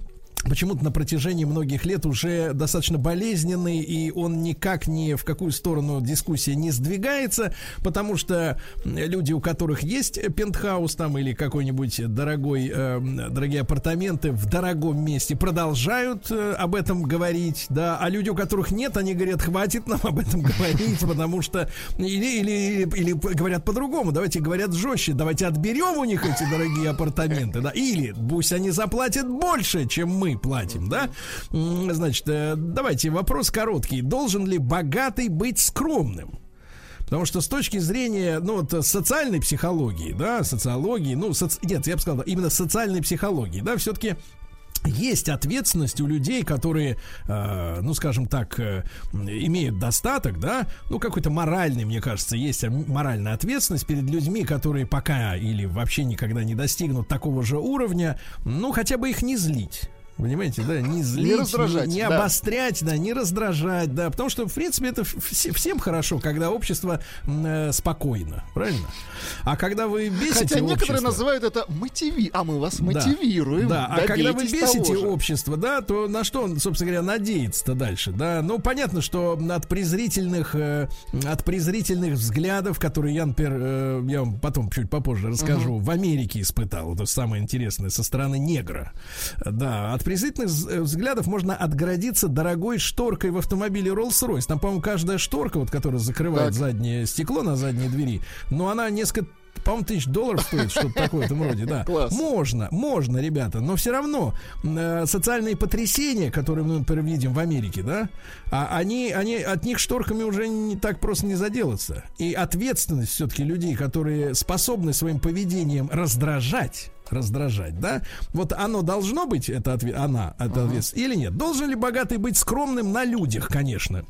Какой унитаз у него в спальне меня совершенно не интересует. А вон в 39-метровой хате в Нижнем унитаз золотой. Не удивите. Э, Так вот, должен ли богатый быть скромным? Единичку отправьте на 0 плюс 7 967 103 5533. Это бесплатно. Да, должен. Двойка нет. Заработал. Почему не имеет права показать? Правильно, если очень хочется. Другое дело, психиатрам надо разобраться, почему ему хочется показать это. Но это уже как бы не к специалистам, да? Давайте, э, вот сегодня сообщение, см- смотри, следующее. Из Татарстана два сразу пришли от э, Сережи. Первое. На, тем, на тему скромности богатых никого не пускайте в эфире, кроме упыря. Дайте насладиться его речью. И дальше он продолжает. Если человек законным способом смог заработать себе капитал, то он имеет право им гордиться и хвастаться. Это его дело. Вот Вячеслав, красавчик, сам заработал, наверное. Э, И каждый день с вашей, так сказать, подачи мотивирует кучу трудяг, но вызывает ненависть у лентяев. Да, Понимаете? да, да. Это пишет вам- Сережа. Вам тему Вячеслав оплатил, пишут. Не доверяйте. Оплатил, да, оплатил. Давайте, давайте Лешу сначала из Реутова. Это наш, так сказать, э, э, он, он пере- Да, он а, адвокат Вячеслава. Адвокат Леша, доброе утро. Доброе утро. Доброе утречко. Лешенька, Хочу ну, я не знаю, сказать, да, я не знаю, видел ли ты это фото, потому что действительно... Видел, видел, я видел, Люди видел. нашей с тобой комплекции так встать не могут. Ну, если только целебной жидкости какой-нибудь выпить, градусов 45, Нет, Алексей, если только упасть случайно. Ну, если может, зажмут. может, и это. Не дай Если бог. да. зажмет, так. Вот. А что касается, не, ну, Олеся Кафельникова, там папа постарался, а девочке повезло, может и иметь э, дорогие привычки, это понятно. Я только имею вредные привычки, беспощад, беспощаден к пиву, как говорится. Ну хорошо, но не но в этом смотри, дело. Леш, но тем не менее, итак, э, э, нужна ли вот эта э, такая скромность э, богатому человеку? Ну, скажу П- так, первый, первый постулат. Зависть это очень плохое и вредное чувство. Правильно, молодец. А Когда зачем же ее, а начинает- зачем же ее, погоди, погоди, а, там- а тут сразу ответ Алаверды, а зачем ее разжигать? Зависть. А я, я объясню. Вот я соглашусь с сообщениями. Ну, и я с тобой, когда мы общались, Сергей Валерьевич, я занял сторону Вячеслава. Реально парень молодец и мотивирует.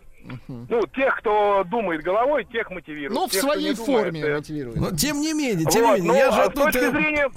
Сереж, ну как, вот смотри, вот человек заработал денег, купил себе Так. Кадиллак Эскалейд. Да. Э, Ведь это не означает, что это на показ, понимаешь? Или там он купил себе Да нет, ну, какой-нибудь... ему просто такая машина нравится, это, конечно, это я Ну, понял. Ему просто удобно Да. в ней. Ну, опять же, как выходить Да скромно всё, из дорогого супермаркета или э, в, э, Не, погоди, погоди, смотри, смотри, вот, Леш? Леш, Леш, вот надо разобраться. Смотри, есть э, публичная проекция человека, да? Вот, э, он едет да. в машине, машину не скроешь. Хотя, конечно, ответственность на выборе модели на его совести. Но Ну вот, да. э, вот фотки из, э, из богатых особняков, туда же, как бы так сказать, не заедешь ни на трамвае, ни на электричке, а они попадают зачем-то в публичную сферу. Зачем Ну, вот это э, делать, лю- лю- люди хотят показать, что у меня большой особняк. Но это их право. Почему мы Ну, пытаемся ты- всегда судить людей? Хорошо, Если ну, хорошо. мы приверженцы, Сереж, если мы приверженцы христианства, Так. запомните одну вещь, не надо судить, потому что потом вас не осудят. Так нет, И так я нет, могу люди, сказать, если люди не боятся заработал- обратки, понимаешь? Люди не боятся обратки. Да, Суть не в этом. А, а обратка-то прилетает. Обратка Лёш. все равно прилетит. Леш, ну хорошо, ну смотри, но ты понимаешь, что э, есть большое количество людей, и это их право быть такими. Они уже взрослые, как и мы с тобой, э, которые Ну да. раздражаются подобными фотографиями и подобными, подобным кичем на улице. Да, раздражаются. Ну как только, Сереж, ну как только эти люди Ну, получают какие-то бабки, там более-менее сразу, они сразу же берут кредитный мерен, покупают себе какую-то дорогую одежу и ходят уже, как говорится, все, бога за бороду Ну, смотри, выхватил. смотри, И одна- тут же забыл, что он раньше ненавидел Вячеслава. Да, Понимаешь? Леша, Леша, но ведь смотри, двойной получается вред. Пока у него кредитного мерина нет, он их ненавидит уже, он злится. А когда он, так сказать, э, при- по чуть-чуть приподнимается, он становится таким же подобным и начинает злить уже других. Видишь, пользы никакой. Нет, и еще он злится на банк, который позволил ему купить автомобиль, но банк, банкиры все уроды, потому что большие проценты. Но это просто люди, у которых... Вот, нашли ну, тяжело уродов. тяжело. Ах, вот Уродов кто, ах, нашли, вот кто. банкиры. Ну хорошо. Итак, позиция все-таки, Леш, ты отрицаешь социальную ответственность богатого человека не злить э, людей с обычным доходом. Отрицаешь? Я считаю, что если ты заработал свои деньги честно, Так. ты можешь делать, ты можешь покупать все, что Всё, тебе что заблагорассудится, и носить, вот даже вот возьмем того пресловутого Билла Ивановича Гейтса, Так. о котором Никита Сергеевич говорит, что он хочет всех чипировать. Ну, Билл он Гейтс 2 скромняшка, миллиарда кстати. долларов Да. жертвует людям. Это же тоже понты получается, что смотрите, Конечно, я конечно, это же на вот 2 показ. миллиарда долларов берите. Да, надо на, пока, на показ нельзя. Хорошо, Леш, спасибо. Да, значит, бьет копытом уже, так сказать, Вячеслав. Специалист, торопится, да, порадовать, порадовать аудиторию, Его конечно, Слава. ждут, да. Доброе утро, мужчина. Ну, вы тут эксперт в этой ситуации, правильно? Непростой. Ну, я как раз человек, ну, во-первых, хочу поправку сделать, так как я невысокого роста, у меня не Escalade, а SRX. То есть я как раз вот своим ростом взял бы Escalade, это люди должны были э, крутить возле виска указательным пальцем, говорить, слышь, мальчик, это, Ну, то есть, а, а, Вячеслав, а, таким образом, ты, ты смотри. Слав, Слав, Слав, ты таким образом демонстрируешь соразмерность аппетитов, правильно? адекватность. Адекватность своего восприятия в этой жизни. Это во-первых. Во-вторых, там, конечно же, мне больше импонирует и в Европе, вот, Сергей, вы поездили больше всех нас вместе взятых, я вижу четко совершенно, что арабы и негры, отчасти русские, это тот класс людей, нуворишей, которые показно показывают, насколько они крутые. Вот рэперская культура вся на этом построена, да? И когда вот Цыганская сейчас вы культура. зачитываете, ребята, вот, когда вы сейчас зачитываете, что я мотивирую, ребята, я уже сколько, вы меня пускаете, лет пять в эфир, я все пять лет что, ребята, к сожалению, время зарабатывания честных, нормальных бизнесовых денег прошло. Нету больше этих возможностей. Надо идти, я всем абсолютно говорю, идите и служите государству. Там вы сможете устойчиво, пускай не так много, но заработайте вы себе, там, пускай дача не тысячу метров, 500 метров, пускай квартира там не 600 метров, там, но достаточно Ну, для а хочется, как у вас, Вячеслав. Хочется, Вячеслав, как у вас? А, Хотя бы Хочется прислугу, Вячеслав. Человек семь. Понимаете, вот, и- конечно же, но показной... смотри. да. Тема-то все-таки, смотри. Вот хорошо, заработал Маленькая так или пауза.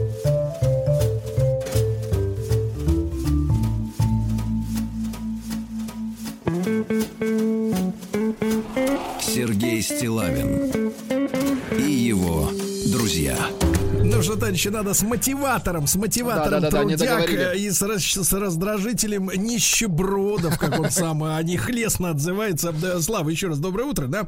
Слава, так вот, коренной вопрос. Ты же вот как не глупый человек, ты же понимаешь, что есть люди, которых все-таки вот показное, показное, если оно на Нет, самом я деле считаю, нет. что... Нет, Ну, Да, Сергей, я понимаю ваш вопрос. Я понимаю, в какой мы стране, поэтому если бы я жил или в Монаке, или в Майами, то тогда для своих соседей ты можешь это показное потребление показывать. Так как мы живем, к сожалению, в стране, где средний уровень достаточно низок, вне сомнения, это подчечено всем. Там вот как бы вот это, то, что у меня постоянно вот это шоуменское. И я когда э, звоню как отчасти, да, участвую в шоу, поэтому там я могу себе позволить какие-то ужасные, и такой как бы создался образ такой, да, упыря. Ах, это вы его А, специально ну, А, культивировали. это образ. Ах, Да, ну, Да. ну, коне- ну, но внутри меня, конечно же, намного круче, если ты скромно сидишь в дорогущем ресторане, ешь горячее за 500 долларов, у тебя часы за полмиллиона долларов, но при этом ты тихонечко, скромненько сидишь в углу.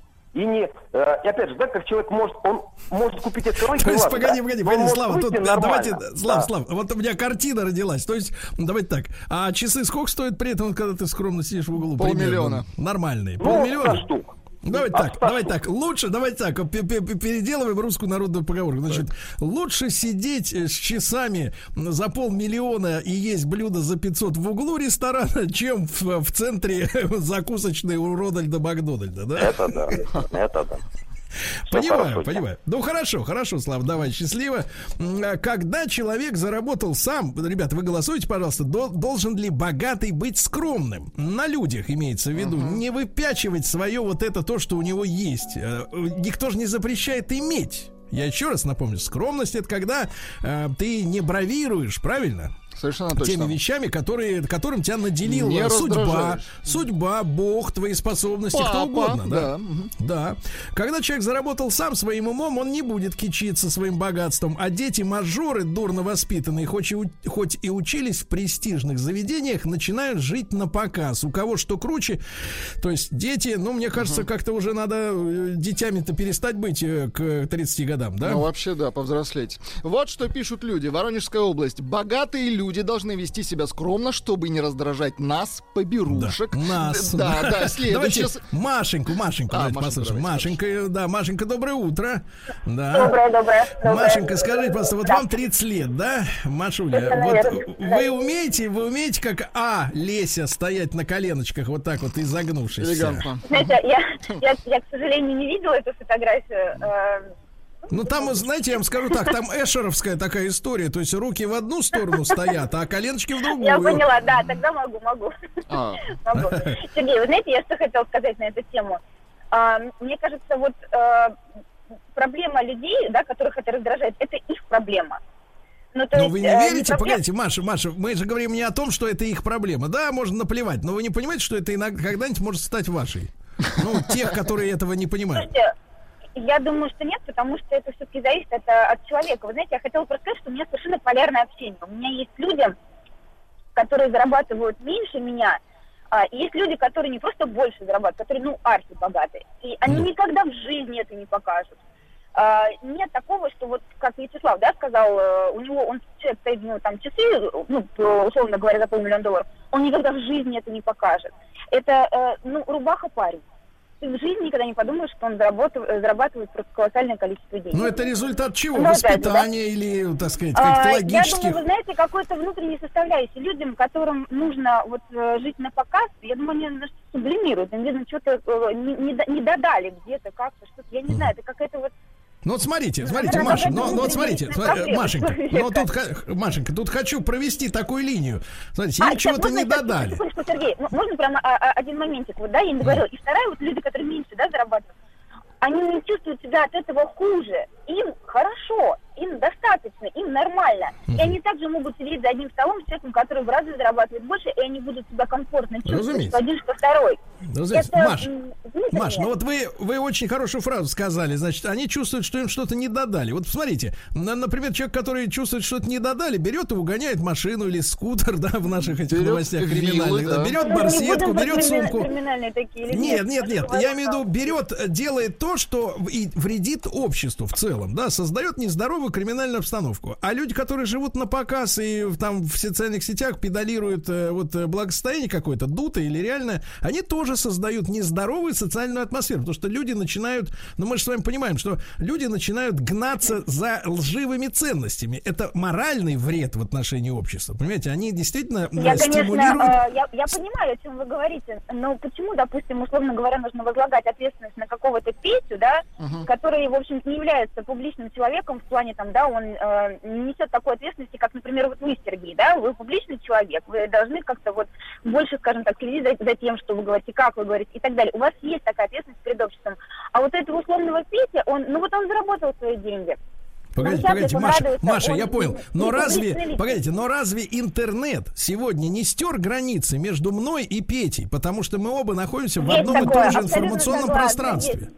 Согласна, Ну, про- просто- Так, просто, понимаете- стираются, но они еще, понимаете, не, установ... они не установлены. Это новая такая Так веха, давайте новое- установим. Машенька, давайте Так установим. У нас много есть, много есть людей, которые согласятся эти границы охранять. У нас Правильно? очень много Вот, звонков. Очень большой, да, очень много знаков, звонков. Спасибо, Маша. Давайте э, Владислава из Питера послушаем. Ну, видите, тема очень, Очень острая. яркая, да. И, и количество звонков, количество сообщений мне реально сейчас говорит о том, что эта тема болезненная. Как бы, мы, как бы мы копытами не били и не говорили, это не наши проблемы. Нет, это наши проблемы, это, это наши общие проблемы.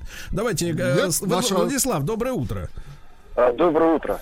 Я вот хочу сказать, что, конечно, богатые люди должны себя держать в руках, как бы со всеми своими причудами, но э, очень важно, как вторая сторона, там, ну, так называемые небогатые люди к этому относятся. То есть надо с детства воспитывать людей отсутствие зависти, чтобы люди никогда никому не завидовали. Вот, допустим, как я избавился от зависти очень давно, и жить Так. очень легко, когда ты никому не завидуешь. Я вот в 90-е, когда пришел с армии, я устроился на ночную работу, на вторую. То есть я в ларьке продавал там аудио-видеокассеты, там, ну, алкоголь У какой-то. вас 10 секунд И моя осталось. зарплата составляла из наценки. То есть то, что я наценивал... Да на как, дневную как. Владислав, избавился-то от зависти? Ну, ко мне приходили постоянно вот эти вот бандюки там и прочие, кто тогда разбогател. И у меня же постоянно с ними было общение, вот у меня вот у того... Да, потом их не стало, я пришел. понимаю. Ты понял, что завидовать не надо. Л- логика есть. А теперь цифры, ребята. 82,14 считают, что богатые дол- должны быть скромными. Как вы думаете, надо к этим цифрам прислушиваться богатым людям?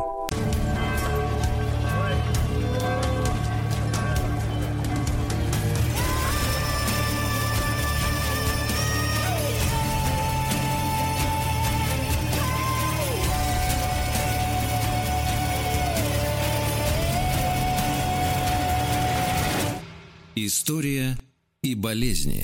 Дорогие друзья, Дмитрий Алексеевич Гутнов сегодня с нами. Дмитрий Алексеевич, доброе утро. Доброе, утро. Доброе утро, Сергей. Э, Да, доктор исторических наук, профессор МГУ. И, Дмитрий Алексеевич, ну вот мы с вами провели фактически э, всю самоизоляцию вместе, да, все эти месяцы. Да. Я хочу вам напомнить, что вот не дали как э, позавчера, во вторник, очередная порция ограничений была смягчена. Там ведь дело скоро доберется и до круизов.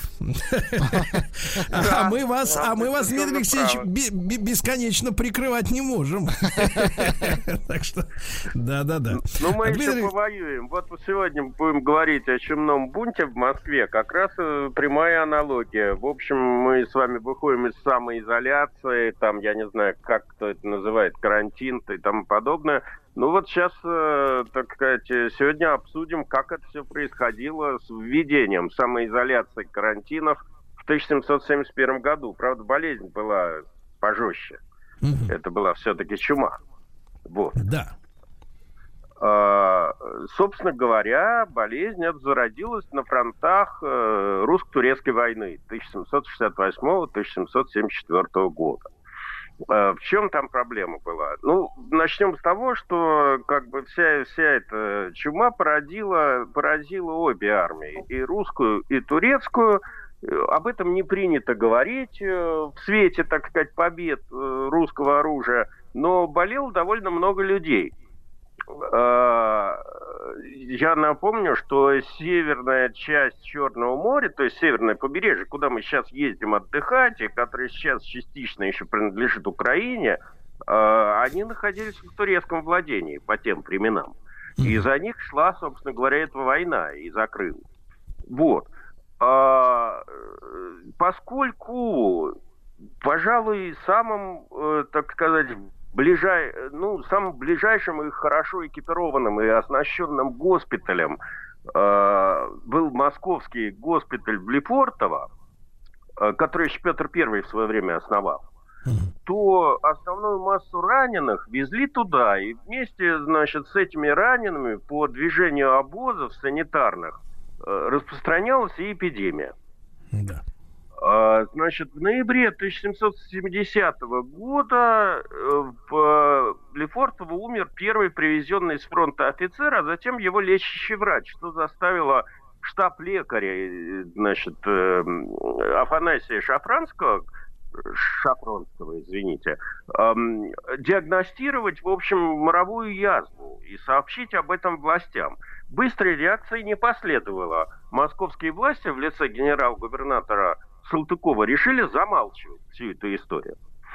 Э, соответственно, значит, э, умиравших от э, чумы солдат стали хоронить либо на солдатских кладбищах, либо, как обычно это делалось, по пределам церквей, ну, подальше от чужих глаз.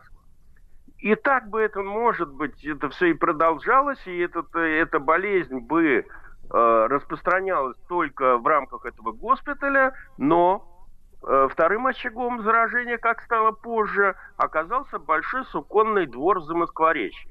Это была крупная ткацкая фабрика, э, которая, в которой недавно, тоже в 1770 году, вроде как привезли трофейную шерсть с фронта. Значит, был какой-то там этот самый груз ограблен во время штурма очередных из крепостей типа Хотина. Значит, и он, его привезли в Москву. Значит, э, заразилось несколько десятков рабочих. Так я понимаю, что э, эти хозяева фабрики тоже не спешили поднимать большого шума, и не афишируя эпидемию, значит, э, они также стали по, по примеру военных хоронить э, умерших на церковных кладбищах. От этого чума, собственно говоря, перекинулась на город.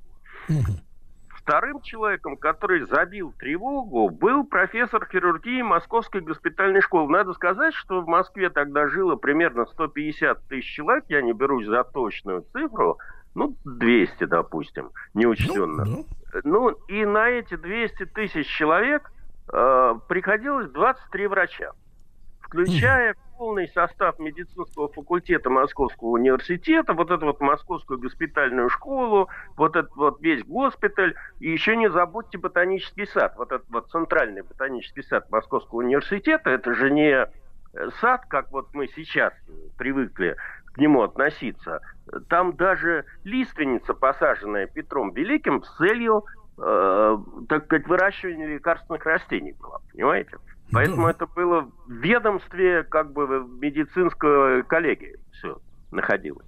Да. Вот.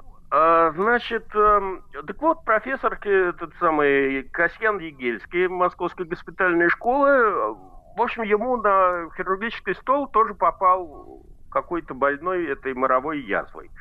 Он быстро понял, что в городе чума, и настоял на полицейской операции. Надо сказать, что осведомленные о развивающихся, так сказать, эпидемии московские власти, это на контрасте с современными московскими властями, а больше были опасались того, чтобы э, эта эпидемия до Санкт-Петербурга не добралась, нежели чем э, быстро закрыть город и как-то предпринять это меры для ликвидации эпидемии. Так вот, э, Значит, он настоял на полицейской операции в этом суконном дворе. И тогда э, тайное стало явным. Вместе с полицией он явился на фабрику, обнаружил там 16 человек больных больной бубонной чумой. этих больных, э, обнаружил, что их прятали, э, прятали по семьям, э, поэтому погибали там целыми семьями. В апреле умерло 744 человека, в мае 851, в июне там уже счет пошел на тысячи. Э, Работников, э, соответственно, стали выводить на карантины, устроенные при монастырях. Первый такой вот карантинный барак у нас находился в Николо-Утрежском монастыре, а потом по, по факту в других монастырях. Для простого человека того времени попасть в карантин, это означало просто разориться. Почему? Э, Еда и одежда за свой счет, работать нельзя, торговать тоже. Это я на контрасте с нынешними властями, которые дают нам оплачиваемые выходные. Понимаете? А как, же, э, а как же, Дмитрий Алексеевич, а ежели нечем платить-то за еду, а ты на карантине, Да там... ну, умирай. Умер до, до, победы над эпидемией, когда там граф Орлов ввел пособия какие-то на содержание, вот, э, ну, э, деньги на питание этих карантинных э, больных. В общем, это один путь, так сказать. Значит, дом со всеми пожитками сжигали, как в средние века. Ну, лечение чумы тоже мало отличалось от средневековых. Оно было симптоматичным. Карбункулы эти и бубоны обрабатывали припарками, чтобы они скорее отделялись от кожи, а потом вскрывали. А, Значит, э, после этих событий этот Егельский уже подал доклад главнокомандующему Москвы Салтыкову о развитии болезни. В Москве, значит, где указал основные очаги, вот этот суконный двор, потом вот это госпиталь, еще какие-то районы Москвы. Но московский генерал-губернатор действенных мер не предпринял. Я не знаю, было ли это э, следствием того, что он просто боялся, э, чтобы в Санкт-Петербурге не узнали лишнего, или он просто растерялся. Э, И в итоге этого дела моровая язва охватила практически весь город и окрестности. А, Некоторое время еще власти пытались скрыть этот факт, но к сентябрю погибших стало настолько много, что просто не хватало гробов. Отпевания в церквях э, не, не успевали проводить, и довольно много непогребенных тел скапливались в церквах, в домах, на улицах, где их никто не подбирал. Тут надо иметь в виду, что вот эти вот э, карбункулы, ну, идет интоксикация организма, и больные люди еще дурно пахнут, понимаете? Э, Причем вонь ужасная. И, э, ну, нельзя сказать, что власти совсем ничего не, не делали в этой связи.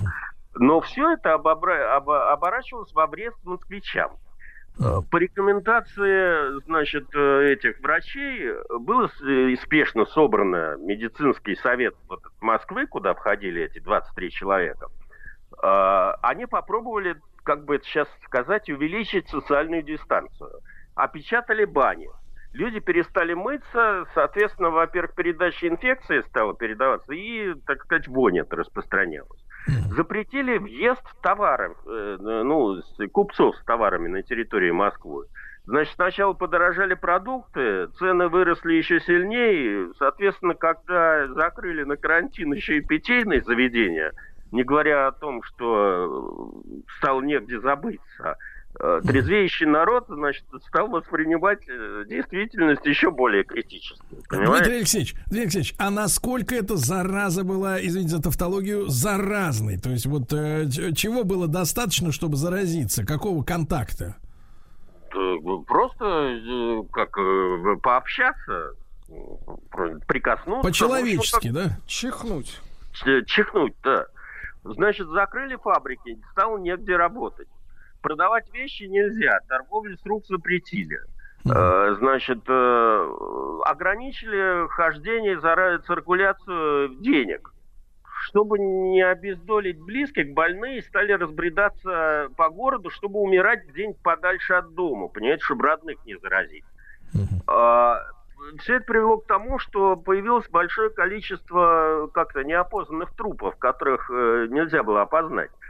Полиция стала обходить дома, фиксируя все случаи повышения температуры. Если смерть наступала за неделю, э, умерший считался язвенно зачумленным, и его имущество уничтожалось, а родных гнали в карантин, то есть на разорение. Тогда здоровые люди, это наша смекалка народная, стали объявлять себя больными, чтобы в случае начала болезни до смерти формально проходило больше времени. И родные не теряли бы имущество или могли как-то им распорядиться, понимаете? Значит, э, для вывоза трупов э, появилась специальная должность, которая называлась мортусы. Это чиновники, в задачу которых входил сбор и вывоз трупов с улиц Москвы за городскую черту. Этих людей, естественно, не хватало, поэтому все, в общем, прелести как бы заражения, они были налицо. Дмитрий Алексеевич, а, а вы напомните, а это какое у нас время года-то на дворе стояло? Это, это начиная с апреля где-то mm. до сентября это все mm. идет. Значит, все, кому было куда бежать, предпочли выехать из города. Сам губернатор, э, в общем, как бы, э, ну, видимо, растерявшийся во всей этой ситуации, послал императрице Екатерине депешу с просьбой о разрешении покинуть Москву. Не дождался ответа и уехал в свое подмосковное имение Марфина. За ним Первопрестольную покинули оберполицмейстер, вице-губернатор, в общем, все руководство. На хозяйстве остался один э, начальник, по-моему, этой медицинской конторы, генерал-поручик Еропкин. Привет, Еропкин. Помните, такое есть Конечно. выражение? Да. Вот. Дмитрий Алексеевич, а вот вопрос такой, а удалось э, локализовать это именно в границах тогдашней Москвы или начало э, да. все это дело распространяться нет, дальше? Нет, это удалось локализовать, но этому предшествовали совершенно драматические события уже социального протеста и социального бунта.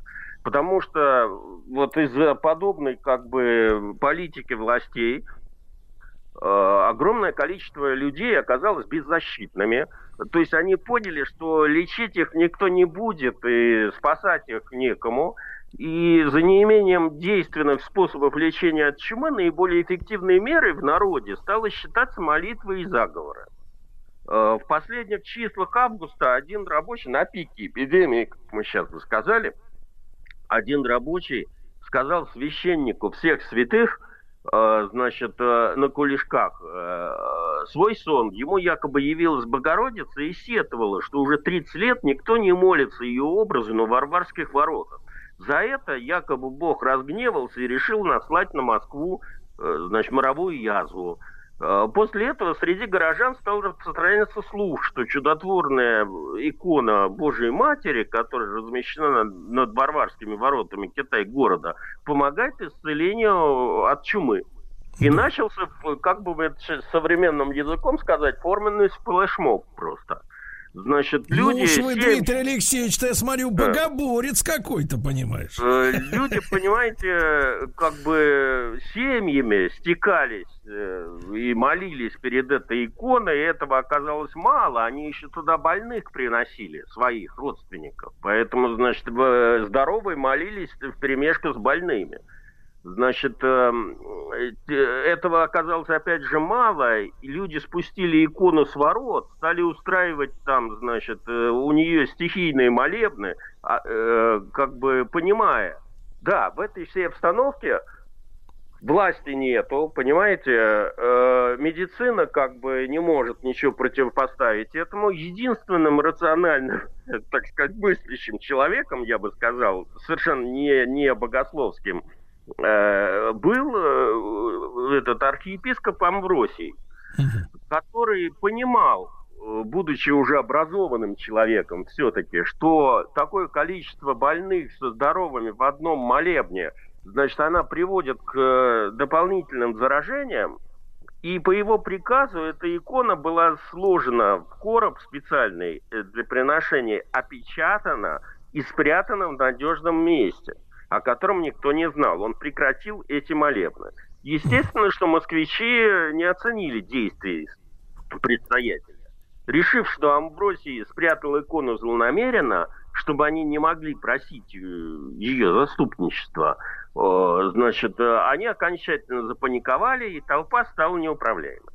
По Москве стали распространяться панические слухи, что турки прорвали фронт, что вот-вот они подойдут к Москве, кто-то их там уже видел в районе Тулы. И вообще государь-император Петр Федорович вовсе не умер, а живой, жив-живехонький вместе с турками идет на Москву. В общем, там много было какие разных этих самых... Mm. Страшилок.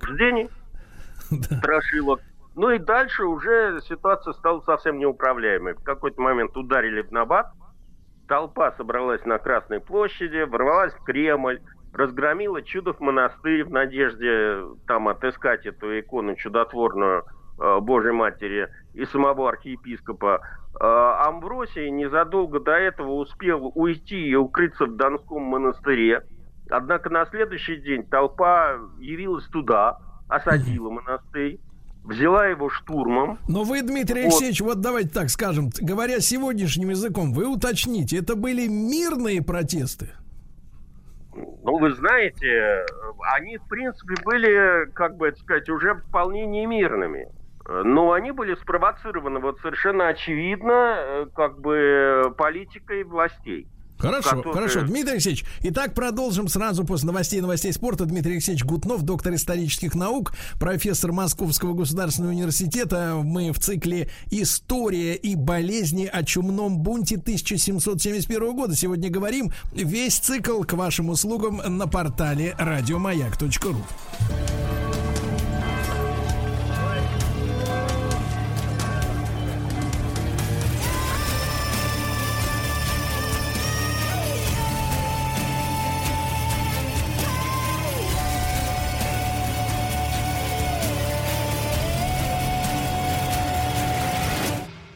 История и болезни.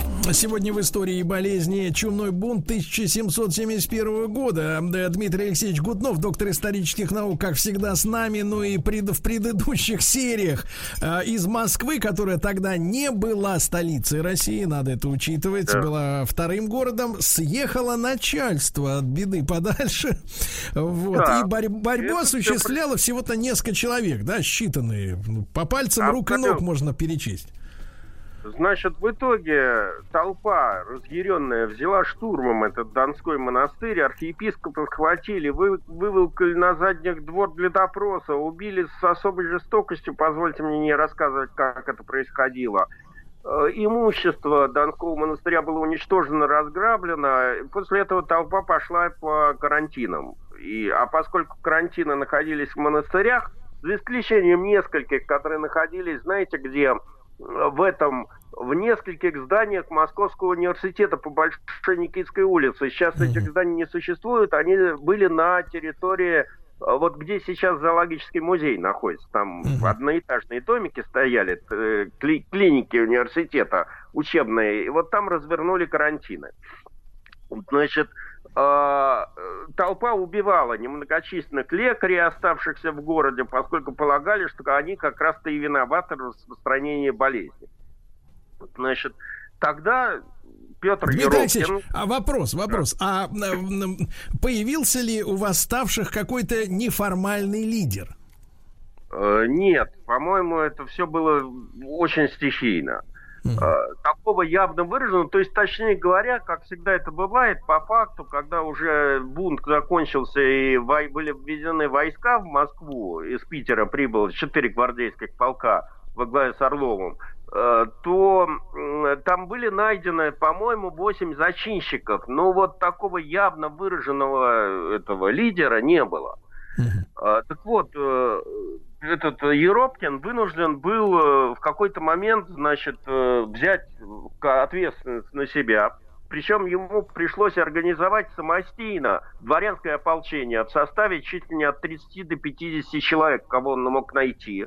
И вот, значит, 27 э, сентября он начал наводить в городе порядок. По его приказу эти дворяне рубили бунтовщиков, многие из которых, кстати говоря, были в стельку пьяны после разграбления винных погребов э, рядом с Кремлем. Э, войска заняли позиции вокруг чудового монастыря, откуда в них полетели камни. Солдаты ответили оружейным огнем, прорвались в монастырь, добили там тех, кто были в чудовом монастыре штыками – Мятежники э, отступили с территории Кремля, но снова стали бить в набат и снова собирать, так сказать, народ. чтобы взять Кремль штурмом. А, Еропкин пытался вести с народом переговоры и уговаривать людей разойтись. Но все отказались, и для острастки по штурмующим Кремль мятежникам сделали даже холостой залп из пушки, который установили перед Спасскими воротами. Но это произвело совершенно неожиданный обратный эффект. Увидев, что никто не убит, а Еропкин специально стрелял холостым, Значит, бунтующие решили, что их защищает Бог, и еще решительнее устремились к Кремлю. Захватив эту пушку, развернув ее в обратную сторону э, и пытаясь выстрелить. Выстрелить они из нее не смогли, потому что стрелять было нечем. А, несколько дней проходило, значит, проходили спонтанные столкновения, значит, восставшие требовали выдать им этого Еропкина на растерзание, освободить пленных и раненых, э, всех бунтовщиков простить. Э, с ними опять пытались э, вступать в переговоры, но в конце концов бунт пошел на убыль, и после трехдневных боев э, бунт усилиями Еропкина и его 50 человеками был подавлен. Как сообщал сам Еропкин в Санкт-Петербург, было убито около 100 человек. А, э, Дмитрий Алексеевич, а насколько массовые вот эти толпы-то принимали участие в боестолкновениях со стороны, ну, как бы так сказать, народных масс? Да, их было довольно много, просто как всегда это бывает. Кто-то там этот самый смотрел на это все дело, ну, максимум камнями кидался, а кто-то активное участие в этом деле принимал. Ну, то есть это, это сотни, тысячи, тысячи человек, я так понимаю. Ну, это были тысячи человек, совершенно очевидно. И только после того, как Еропкин взял как бы контроль над ситуацией в городе, из Питера выступил Орлов с этими четырьмя полками. Из Э, для ведения следствия суда над бунтовщиками э, выехал генерал-прокурор Всеволжский э, с комиссией там какой-то специальной из Сената. В Москве начались облавы, аресты, под пытками выясняли имена вот этих вот всех, значит, там, зачинщиков. По итогам следствия 300 участников преступления были отданы под суд, 173 человека биты кнутом, Четыре человека казнены за убийство этого архиепископа Амбросия. Кстати говоря, по приказу Екатерины был наказан и набатный колокол Кремля. Чтобы в будущем бунтовщики не смогли собирать народ, колокола со Спасского набата, э, ну, там язык сняли. То есть он как бы висел как декоративный. Вот. Но это одна часть, так сказать, действия Орлова была. Э, расправившись с бунтовщиками, Орлов собрал московских врачей эм, и, так сказать, стал интересоваться их мнением, как правильно и рационально победить эпидемию. Э, ну, во-первых, ему сообщили, что болезнь это действительно чума, что людей в карантинах нужно кормить, потому что иначе они просто там приходят умирать. А, значит, установленная в начале эпидемии 42 дня изоляции – это слишком много, и по опыту московской эпидемии хватает и 16 дней. Uh-huh. И важно не, не уничтожать вещи зачемленных, а их дезинфицировать. Это такое новое слово по сравнению со средними веками. Значит, э, соответственно, были сделаны экономические расчеты – и все эти карантинные люди, которые сидели на карантинах, были поставлены на довольствие. То есть им стали давать еду. То есть у них появился э, шанс на спасение. Значит, э, что касается дезинфекции. А, это было новым не только для России, но и, в общем, наверное, и для Европы. Вот этот вот профессор Егельский э, долго экспериментировал и создал порошок на основе какой-то серы, соли, селитры. В общем, при сгорании этого порошка выделялся газ, которым окуривали одежду, жилища, больницы и общественные здания. Э, значит, была разработана специальная инструкция – но надо же было каким-то образом проверить действенность этого состава. Кстати говоря, сам Егельский так надышался своим этим самым составом, что посинел аж. Так вот, э, для эксперимента Орлов выделил семь каторжников, только что при, пришедших по этапу, прошедших, ну, они должны были в Сибирь идти по Владимирскому тракту. Им пообещали, что если они останутся живы, то их освободят стен Синманового монастыря был выделен дом, где все погибли от чумы. Э, Самойлович его, значит, один из лекарей, его окурил, э, развесил оставшихся от умерших вещи э, из меха, шерсти, хлопка, пропитанных гноем этих самых больных, одел каторжников в это дело и тоже их окурил. После восьмикратной обработки подопытные уголовники прожили э, в этом доме 16 суток и не заболели. Ого. Потом противочумная комиссия повторила этот опыт, проведя э, ну, в другом окуренном доме то же самое. И тоже эффект был уже не на каторжниках тот же эффект, а на просто больных чумой. Э, Все остались живы, соответственно, эти семь человек были освобождены. И после этого в течение зимы всю Москву обрабатывали квартал за кварталом, вот, этим, вот этим вот составом. А окуривание спасло от сожжения, как считают из москвоведы, около 6 тысяч домов. То есть половину тогдашнего жилого фонда Москвы. А, Григорий Орлов, который был наделен чрезвычайными полномочиями, приказал усилить все имевшиеся в Москве карантины и дал деньги на э, обустройство новых. Кстати говоря, Московский университет под это дело получил хорошее финансирование, потому вот в эти карантины, которые на Никитской находились. А, Значит, было э, распоряжение создано почти как сейчас о создании изолированных инфекционных больниц э, и с, параллельным увеличением жалования докторам. При этом э, Орлов э, подписывал договор с этими докторами, в которых гарантировал выплаты компенсации родственников в случае смерти доктора. Открывались бани и строились новые бани. Значит, начались очистка города от грязи. Специальным распоряжением был обеспечен дневной рацион э, значит, города. Сколько вот средний человек может, ну, насколько он может питаться. А, Теперь, э, после этих всех мер, э, в карантины и в больнице уже шли с охотой. Там каждому полагалось на день 2 фунта хлеба, фунт мяса и 120 грамм водки для дезинфекции. 120 грамм. Да. Выздоравливающим Орлов давал еще подъемные. Э, Женатым по 10 рублей, холостым по 5. А, И это в городе, где 3 рубля считались не- неплохим месячным заработком, понимаете? Появились даже симулянты, которые, в общем, ничем не болели, но решили по- понаходиться в такой роскоши. Вот. Еще получить потом подъемный. Э, Кроме того, был запрещен постоянный колокольный звон в церквах. Значит, ну, это я вам рассказывал в средние века, э, общеизвестный такой метод борьбы с э, эпидемиями. На деле это, конечно, больше сеет панику. Среди прочего, на улицах Москвы были уничтожены все бродячие животные. Э, На въезде... На Погодите, въезд- погодите, Дмитрий Алексеевич, а вы что же, получается, отрицаете воздействие позитивных вибраций на, как говорится, на э, парапсихологическом уровне? Это мы, так сказать, должны с вами, Дмитрий Алексеевич, оспорить. Дмитрий Алексеевич Гутнов, доктор исторических наук, сегодня с нами.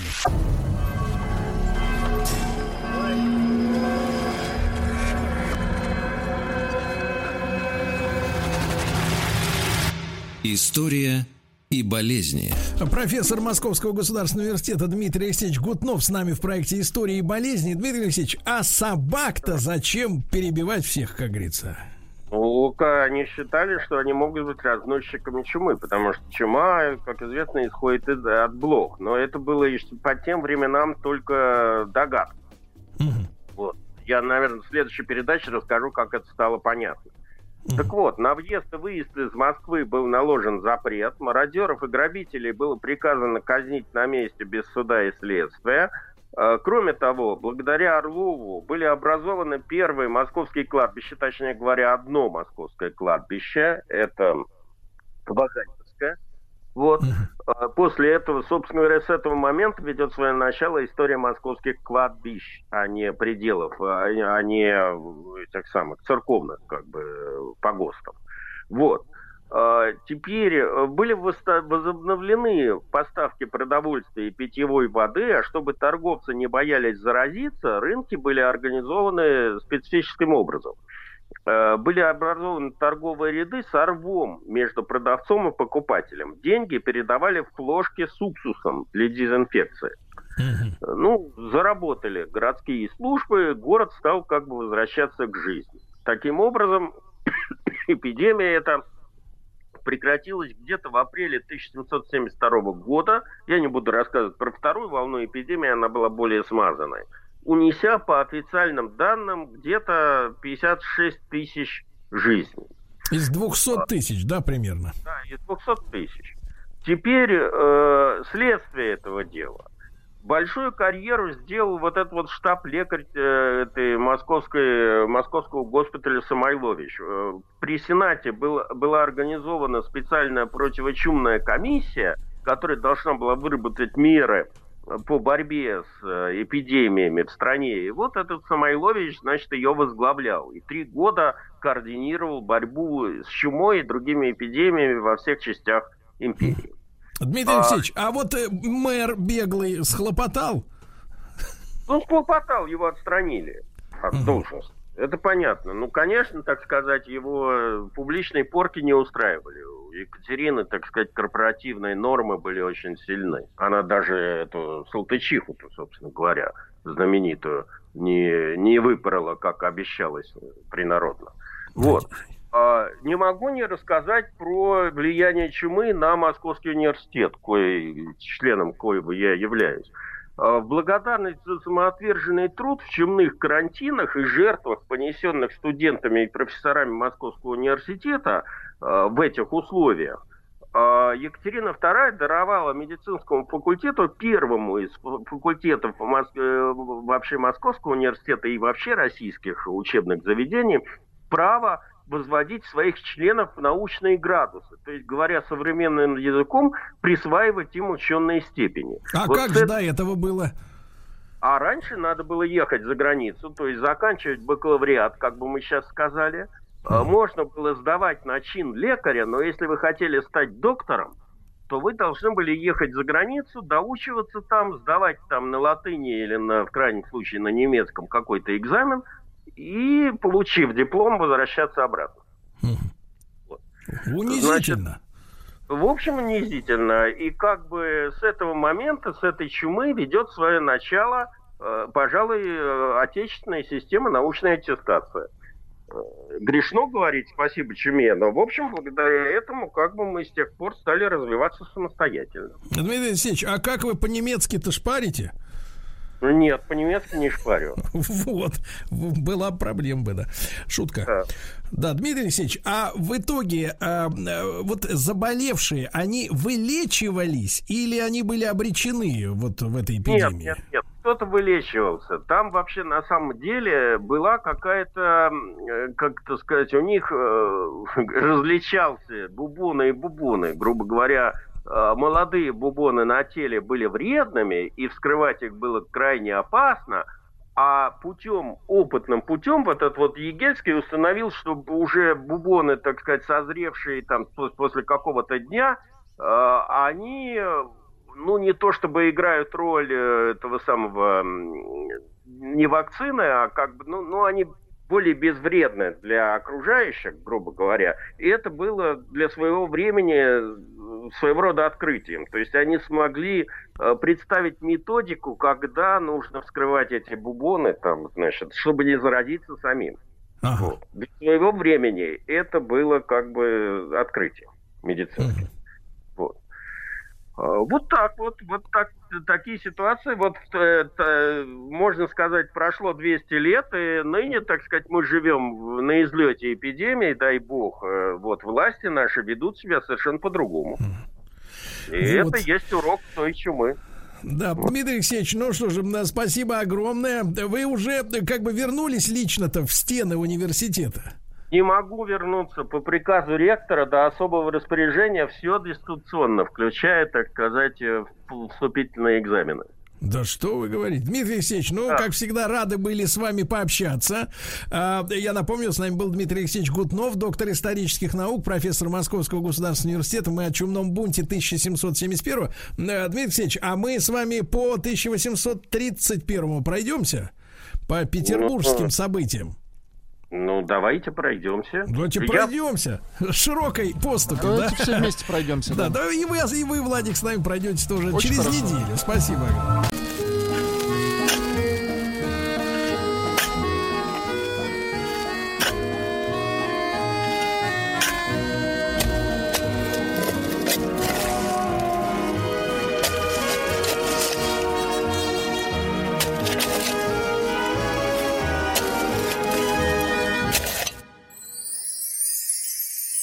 Докопались. Друзья мои, наш цикл «Докопались», который прекрасно озвучен главным копальщиком нашим Владиком, продолжается. Мы говорим обо всем том, что можно достать не без пользы а, из земли нашей матушки. Я очень рад приветствовать в нашем эфире Александра Александровича Громова. Сан Саныч, доброе утро. Доброе утро. Да-да-да, профессора МИСИС, доктора технических наук, с которым мы уже не одну программу в рамках цикла «Докопались» сделали. И вот э, его можно, этот цикл, послушать, естественно, на сайте радиомаяк.ру, в подкастах в iTunes, когда вам удобно. А сегодня очередная глава, и называется она «Водород». И, Александр Александрович, я, позвольте, выражу э, бытовые, э, как говорится, обывательские представления о водороде, да. А, Дело в том, что мы ожидаем от водорода какого-то невероятного прорыва. Ну, первым прорывом была, конечно, водородная бомба. Вот. Но хотелось бы использовать э, эту штуковину в мирных целях. И известно из научно-популярных э, изданий, да, что существуют двигатели, в частности, которые могут работать на водороде. Но, э, значит, подготовка водорода к использованию вот именно в этих двигателях невероятно трудоемкая, э, физически опасная и дорогая история, да, э, есть в этих водородных автомобилях, которые уже существуют, и даже есть такие заправки, какие-то водородные элементы или топливные элементы, которые работают по непонятной схеме. Это не просто как газ, например, да, вот машины переоборудуются сейчас на газ. Ну, что, подается газ, и он горит вместо бензина. Здесь какая-то с водородом немножко другая история, и очень загадочная, и дорогая. Сан Саныч, вот нам обо всем об этом хочется узнать от вас, и, как говорится, из прямых, из первых рук. Вот. С чего начнем? Да, водородная энергетика это, пожалуй, один из самых, так сказать, хайповых, популярных топиков сегодняшнего времени в науке. И автомобили э, на водородном топливе и использование э, энергии водорода в качестве топлива э, это, так сказать, перспективная, очень интересная задача. Проблема только в том, где взять водород. Ведь водород у нас в основном содержится в воде. В воде 11% водорода. И до сих пор мы воду разлагать не научились, э, так сказать, довольно-таки, ну, скажем так, с низкими затратами. Электролизом получают. И в связи с этим э, возникает вопрос. Тот, кто это, этот способ предложит, дешевле электролиза разлагать воду на водород и кислород, тот э, получит Нобелевскую премию и станет миллиардером, я думаю. Потому что если мы будем иметь дешевый источник водорода, энергетическая проблема Земли будет решена. Э, Сан Саныч, но не могу не спросить, а речь идет об использовании, как говорится, чистой питьевой воды или можно и соленую э, как бы раскладывать-то на водород и остальное? не имеет значения. Можно любую грязную воду.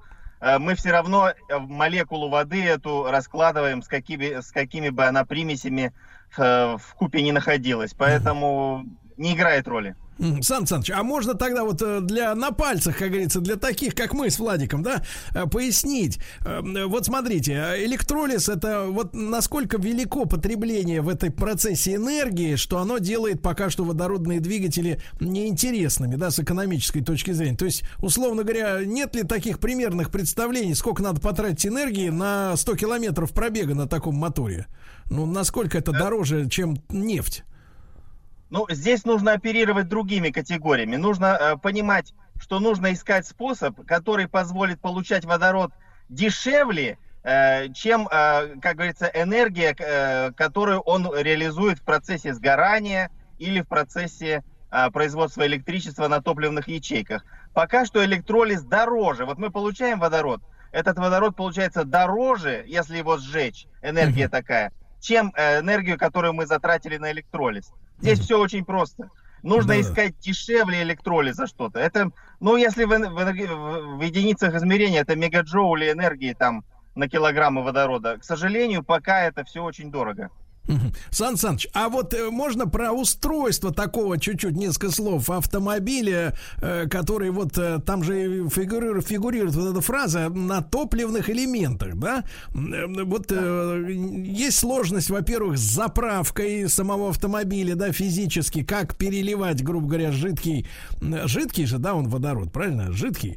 Да, вот, он может быть жидким или газообразным, сжатым до высокого давления. Заправки Мгм. водородные есть, они в Европе есть, в Германии есть. И э, топливные ячейки сейчас уже хорошие разработаны с высоким КПД. Он все равно маленький, 30% примерно, как у паровоза. Но это достаточно высокий КПД все-таки. А что же, что же такое вот топливные ячейки, если можно пояснить, пожалуйста? Да, топливная ячейка это обратный электролиз. То есть вы соединяете снова водород и кислород, и получается электрический ток и вода образуется. А, электрический ток идет на, соответственно, электромоторы, да? Да, да, можно, например, ну, можно и сжигать водород, можно его, э, он тоже ведь при горении в воду снова э, превращается, поэтому это экологически самое безвредное топливо. А вот э, машину все-таки интересней, как бы вот путем сжигания двигать или путем получения электричества, я имею в виду с экономической точки зрения, с точки зрения КПД. С, с точки зрения КПД, конечно, сжигание лучше, но с точки зрения экологичности лучше электричество. Тогда нет промежуточных э, элементов, вот этого камеры сгорания, да, трансмиссии и все это. Сразу электромотор подает на колеса тягу. Да. Да, Александр Александрович, вы сказали, что около 30%, да, пока что КБД у этих топливных ячеек, а чтобы люди, наши слушатели, представляли, а вот у самого совершенного, самого такого продвинутого современного двигателя внутреннего сгорания КПД до, до- до скольки доходит процентов? Ну вот вы же ездите э, на Конечно, автомобиле, а у вас конечно. мотор разогревается в процессе езды, Это потери колоссальные, там, ну, тоже доходит до 70%, а, так сказать, э, КПД современного двигателя внутреннего сгорания. Но все равно есть потери. Есть потери в трансмиссии, есть потери на трение, есть потери при передаче усилия на колеса, в общем, на подшипники и так далее. Это все потери, потери, потери. Поэтому общий КПД современного автомобиля, ну, пи- 50% от э, сгорания топлива. Но все равно не 30, как говорится, да? Все равно не 30. Вот, да, понимаю. не 30. Да, Да. А, э, Сан Саныч, а все-таки, значит, вот водород, он везде, правильно? Вот. А можно нам тогда теперь вот э, еще интересную тему э, прояснить про водородную бомбу, да? Потому что мы э, понимаем, например, что такое э, я, а- обычная атомная бомба. Это когда вот у нас есть обогащенный, грубо говоря, уран какой-нибудь, да? Вот, правильно я понимаю? Вы, как только я ошибусь, меня поправляете, сразу машите платком белым. Вот, стой, Сережа. Так вот, и, значит, соответственно, и при, при приближении друг к другу этих полусфер, да, образуется некая критическая масса, приближают их взрывом маленьким обычного э, взрывчатого вещества, и, соответственно, когда они друг к другу прижмутся слишком, как говорится, близко, то посередке у них как бахнет, и все, и всем крындец. Вот, это понятно. А вот водородная, в чем там специфика? Водородная бомба – это, образно говоря, маленькое солнце. У нас же на солнце происходит трансформация водорода в гелий. На Так. поверхности солнца, то, что мы видим, там ядерная реакция превращения водорода в гелий. И здесь та же самая история. Мы пытаемся сделать э, взрывное превращение э, определенных изотопов водорода в гелий. Но э, водородная бомба – это разработка 60-х годов. Там несколько бомб было взорвано. И, как говорится, э, дай бог, что это все закончилось, потому что это, конечно, все это страшно очень для человечества. Эти Неужели, взрывы неужели, Александр Александрович, страшнее ядерной бомбы? страшнее ядерной бомбы, да, она выделяет больше энергии. И вот э, вы помните, была и такая царь-бомба, которую взрывали на новой земле. Там же загорелась атмосфера, и э, два часа горело облако это, ее не могли потушить, боялись, что начнется неуправляемая реакция, вся земля воспламенится. Поэтому вы я что? думаю, что ядерное должно в прошлом остаться испытание. Да вы что, прям вот воздух, что ли, загорелся? Конечно, конечно, вступает в ядерную реакцию атмосфера. И это уже представляет серьезную опасность. То есть теоретически можно вообще все тут спалить. Ну так, если помощнее за, за, за, Как вы обрадовались-то, а? Ну вот видите, я с точки, да, я как научный человек, как мыслитель исследователь, научный, конечно, как, исслед- как испытатель, как человек из лаборатории банды.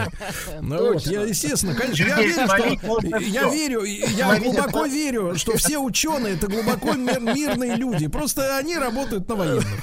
Человечество вообще накопило сейчас столько уже э, ядерных э, вот этой ядерной гадости, что можно Землю уничтожить сто раз.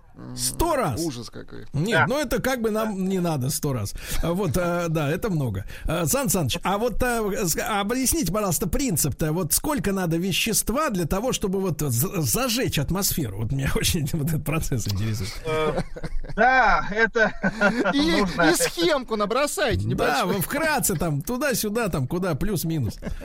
Ну, э, царь-бомба, она была большая, там э, несколько десятков килограммов было этого ядерного этого Ого. горючего.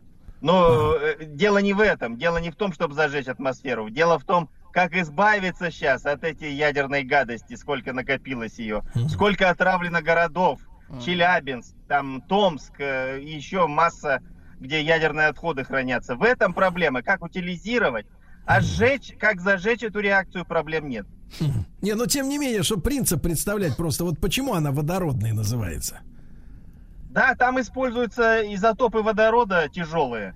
И они в процессе деления а, образуют гелий. Э, То же самое, в принципе, что и для ядерной бомбы. Просто, э, ну, они скон- сконденсированы, так сказать, в жидкость просто здесь и не в твердое вещество. Мгм. А вот сами изотопы, они как получаются? Вот э, изотопы это у нас специальные такие атомы, да, Да. правильно я понимаю? Да, ну вот для водорода, водород это элемент номер один. Он по распространенности во Вселенной тоже номер один. Его 90 порядка процентов, а всех остальных элементов всего 10 процентов. В звездах, планетах и так далее. Э, У него есть разные изотопы. Первый изотоп это протий, э, когда один протон э, в ядре находится и вокруг него летает один электрон. Но можно добавить нейтрон, и тогда начинается дейтерий, а, изотоп называется. А если добавить еще одну частицу, то получается тритий, то есть три частицы в одном ядре. И э, вот этот тритий, который там, знаете, лунная энергетика, тоже вроде бы на Луне он там есть, он обладает колоссальной энергетической мощностью. И э, за счет того, что начинается ядерный распад, он может выделять вот эту энергию колоссальную, и ее можно использовать в мирных целях. Тут же и вспоминаются какие-то фразы, э, вернее, слова всплывают в голове неконтролируемо, типа тяжелая вода, это из этой серии, да, все? Конечно, тяжелая вода в каждом чайнике есть. Там 0,00010 Да вы минус там что? 6 процента, да. И у вас Серьезно? в чайнике она тоже есть, Сергей. Так, так, бы вы так, так, видите. отлично, так, хорошо. Ничего Уже хорошего. Так. Поэтому, чтобы быть долгожителем, нужно пить противую воду. То есть дистиллированную, дождевую воду или М. от таяния снегов. Точно? Там, где нет дейтерия, без дейтерия. А как его, можно сказать, Александр Александрович-то идентифицировать? Вот как понять, есть в чайнике или нет? Сергей, с помощью домашних приборов никак не поймешь. Только Плохо. Так, Сан Саныч, а, вот а такой вопрос. А почему все эти вот, э, вот эти вот э, э, изотопы, да, почему мы говорим, они же радиоактивные, получается? Конечно, конечно. А есть вот такие, чтобы не радиоактивные? Вот чтобы, как говорится, энергия, но без последствий, без, без вот этих вот вредных. Все, что не радиоактивное, это нас окружает. Э, Для водорода это протий изотоп. Как, как раз когда один протон, протон только в ядре. Это вот вода обычная наша, она же не радиоактивная. а То есть наша вода уже и опасна. есть протий, понимаю. Вот, А, Сан Саныч, а тогда не могу не спросить про Солнце. Вы сказали, что там постоянно идет реакция, да, вот на, на, на нашей звезде. И нас, Да. соответственно, периодически пугают тем, что как бы Солнце нач- начнет выгорать. Вот как творческий человек, да, выгорает, и он больше не может уже на сцене коленцами дрыгать так мощно, как э, на, в эпоху расцвета. И он станет, значит, оно разбухать, превращаться не из золотого в, ч- в красное, да. Но, соответственно, ну, это произойдет Да. через якобы миллиарды лет, хотя откуда они знают, где у них часы.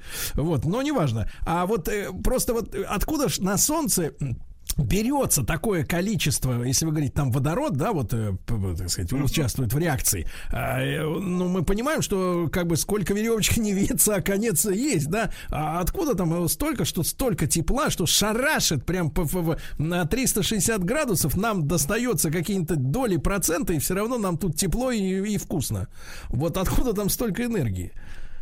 Да, Сергей, здесь э, до сих пор много вопросов еще. Откуда эта Вот. энергия берется и что заставляет э, этой ядерной реакции непрерывно поддерживать? Ну, говорят, что гравитация, магнитное обжатие там э, в Солнце, оно же огромно. Вс- Все планеты составляют всего 1% массы от Солнца. Все Да. планеты, включая Юпитер и так далее. Э, Сатурн и Марс, Землю и Ну, так а мы далее. вообще на Поэтому- уровне порошка, правильно, на фоне этого, так сказать? Да, да, да, да. И, э, значит, водород, откуда берется водород, об этом думал еще Дмитрий Иванович Менделеев. И он в Так. таблице над водородом поместил э, эфир и короний. Два, два, так сказать, вещества, которые до сих пор ищут и все не могут найти, которые являются как бы предшественниками водорода. Он а тут мы, соответственно, Сан Саныч, а тут ведь мы, понимаешь ли, наступаем на горло песни, э, значит, э, нашего дорогого изобретателя Теслы, который верил в этот эфир и говорил даже, что ну, наловчился из него энергию брать просто вот э, откуда хочешь. Да? Да, Вот, да, да, да. Эфирная энергетика сейчас снова волна пошла эфира переоткрытия, поиска эфира. Поэтому, может быть, и найдут. Так, а вы вот как к этому относитесь? Как, э, как мы, юмористы? Или, соответственно, все-таки с научной точки зрения Менделеев-то фантазировал или действительно был прав? Потому что говорят потом, э, за, он Дмитрий Иванович, что он туда вписал, а потом какие-то люди оттуда вытерли, вытерли эфир. Говорят, все это, типа там шарлатанство. Наморал, а говорят. Вы на какой, а моралка, правильно. А вы на какой позиции стоите вот лично? Как ученый, конечно. Как ученый, я стою на позиции, что нужно искать. Всегда нужно искать. И кто ищет, Так. всегда найдет. Если можно эфирную энергетику использовать, Тесла это показывал, значит искать нужно, где этот эфир. Надо искать, как его применить, если об этом Тесла утверждал. Мы с Теслой не сравнимся и с Менделеевым, да, их открытия гениальны. Если они говорили, что эфир есть, то, может быть, нужно и подумать, где его найти просто. Нет, давайте лучше Ну, а рассуждать объявить- логическим путем. Да, вот мы, мы же логически мыслим, правильно? Не как женщина эмоциями. Вот смотрите, Дмитрий Да, Иванович да. что сделал? Подарил нам водку, правильно? Вот, водка, она есть. Составляем пропорцию. Вот, Дмитрий Иванович говорил про эфир, говорил, что он есть. Значит, он тоже есть, понимаешь? Зачем ему врать? пропорцию, да. Зачем ему врать? Да, два раза. Ну, э, Сергей, насчет водки это миф, конечно. Дмитрий Иванович секреты водки изобретал. Да, да. Но мы об этом продолжим. Кстати, там тоже есть водород, насколько я понимаю. Это отдельная, отдельная тема. А, да, Александр Александрович Громов, профессор МИСИС, доктор технических наук. Мы сегодня о водороде говорим. Ребята, если у вас есть вопросы про этот элемент, понимаешь ли, какие-то сомнения, или знаете, где искать эфир, пришлите геолокацию, во-первых. А во-вторых, можете к нам в WhatsApp вопрос свои переадресовать.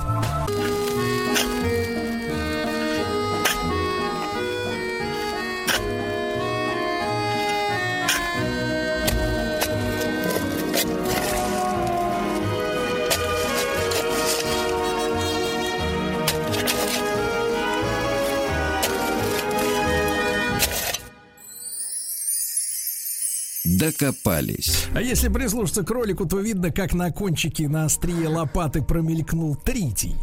А, да, ну что же, Александр Александрович Громов, профессор МИСИС, доктор технических наук с нами. И, Александр Александрович, огромное количество вопросов, э, да, сегодня к вам. Придется вам расхлебывать и за Теслу, и за все остальное. Значит, э, Владик, задайте, пожалуйста, самый главный вопрос Ну, дня. тут просто какой-то Да, фантастич- задайте, фантастический вопрос. А, Ростовская область. Здравствуйте. А вот говорят, инопланетяне могут с нами общаться, используя чистоту водорода. Это правда, Кирилл Таганрог? Э, Прежде чем профессор ответит, правда или нет, я бы хотел узнать, э, э, что это за чистота Что водорода. значит, да, чистота водорода? Это определенные линии, которые испускают элементы при и возбуждении атомов, линии свечения. Но, э, знаете, общаться на частоте водорода некоторые и напрямую с инопланетянами общаются. Тут и частоты не нужны. Без водорода. И водород не нужен. Ну вот вы отшучиваетесь, а в Ростове серьезно настроен. Вообще там люди серьезно. да, Таганрог напрямую там связь. Да, да, да. Так, хорошо, хорошо. Э, Если в космосе его так много, может, с развитием освоения космоса проблема его отделения от воды сама отпадет. Долетел, добери. Э, Вот целые водородные облака на миллионы световых лет.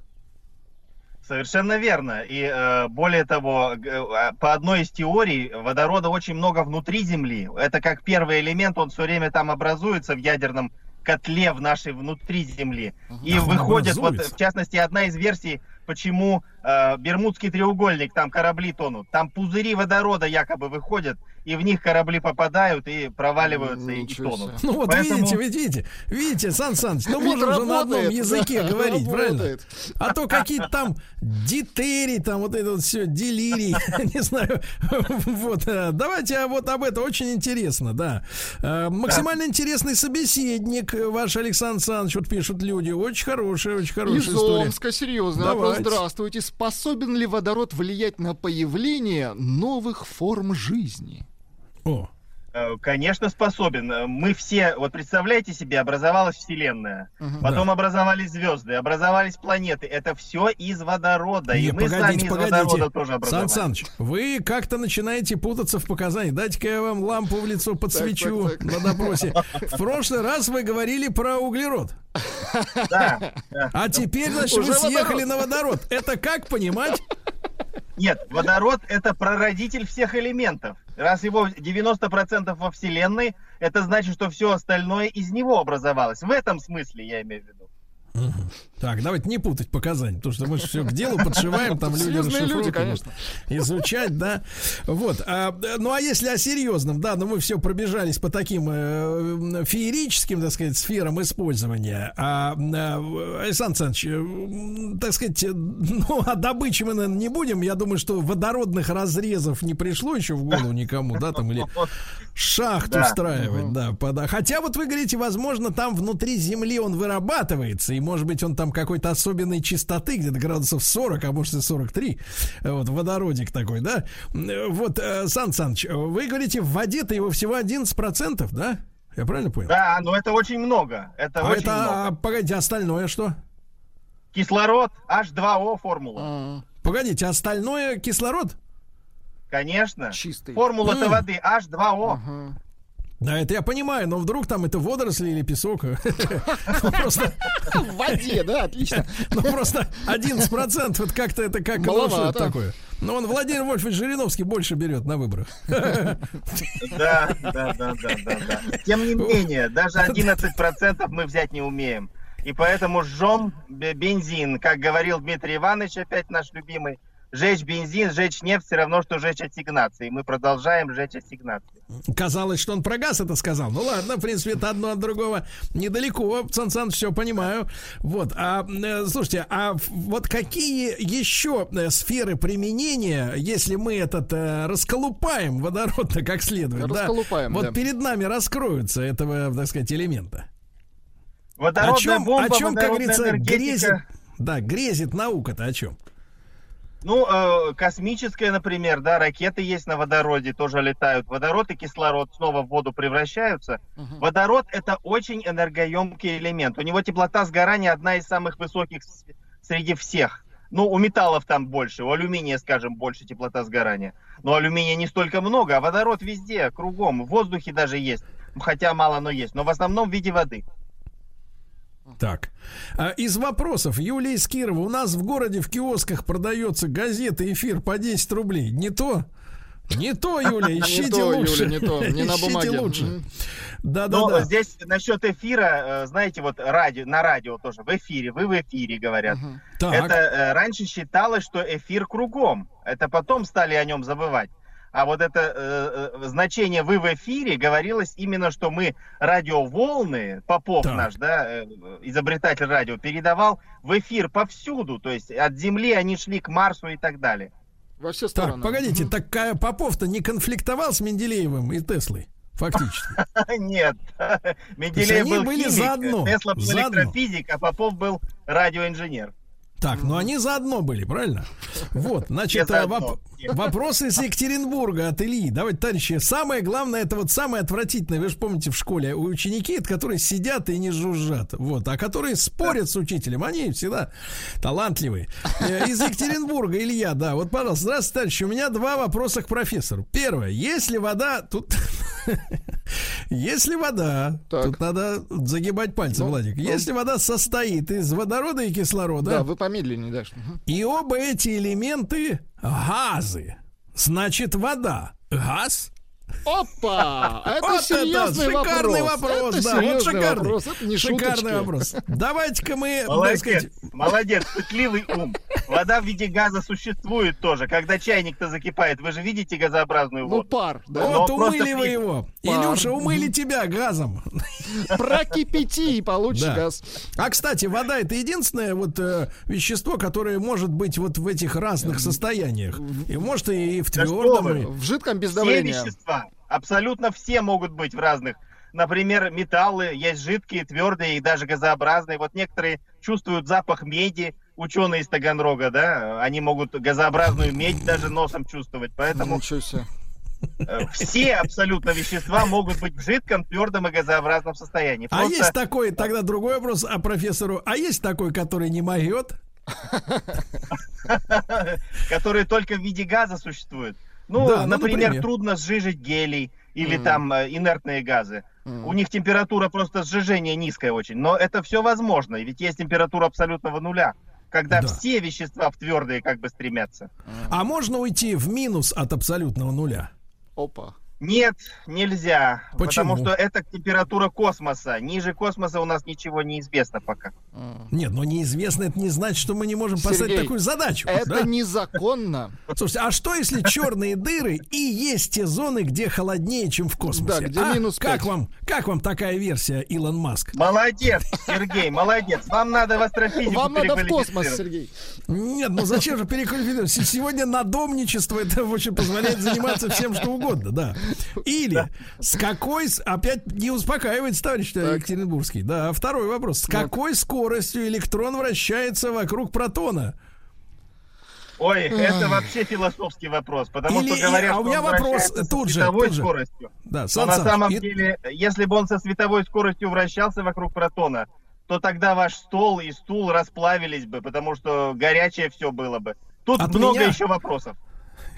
Из-за меня от бы жизни расплавились. распро- расплавились бы. Погодите, а вот нельзя ли нам, вот смотрите, там, где везде, где вертится, хочется накинуть цепь. И через редуктор получить как нельзя вот напрямую. Вот он вертится, зараза, а ты на него цепь, и пусть он, понимаешь, не зря вертится. Лампочка светит, да. Ну вот э, частично это реализовано в виде электрического тока. Там же бегут электрончики, считается, да, по телу металла. И Да. поэтому мы э- эту энергию используем. А вот ну, я читал, что мы до сих пор не понимаем, что такое электричество. Вообще не понимаем, да? Тесла вот понимал Сергей, что-то. браво, так- браво, вы все глубже и глубже, я вас уважать все больше стал. Ну, Действительно, много там вопросов еще, очень много. Если там у вас вдруг будет в Миссиси раздача почетной профессуры, так вы не забудьте про меня, пожалуйста, Сан Саныч. Да, и вот из Иванова. Вся страна встала на дыбы из-за этого вашего водорода. На дыбы в хорошем Доброе утро. Сергей Влад и товарищ профессор. Меня в школе учили, что термоядерная реакция это синтез дейтерия и трития с выделением гелия. Про распад трития впервые слышу. Как так, профессор? Плачу. Товарищ профессор. Ну, слова синтез и распад, э, они э, в ядерных э, реакциях, в ядерных А, ну это как на, на э, бирже, на фьючерсной, да? Э, то есть э, убыток можно понять как прибыль, но только не у тебя, правильно? Ну я понял.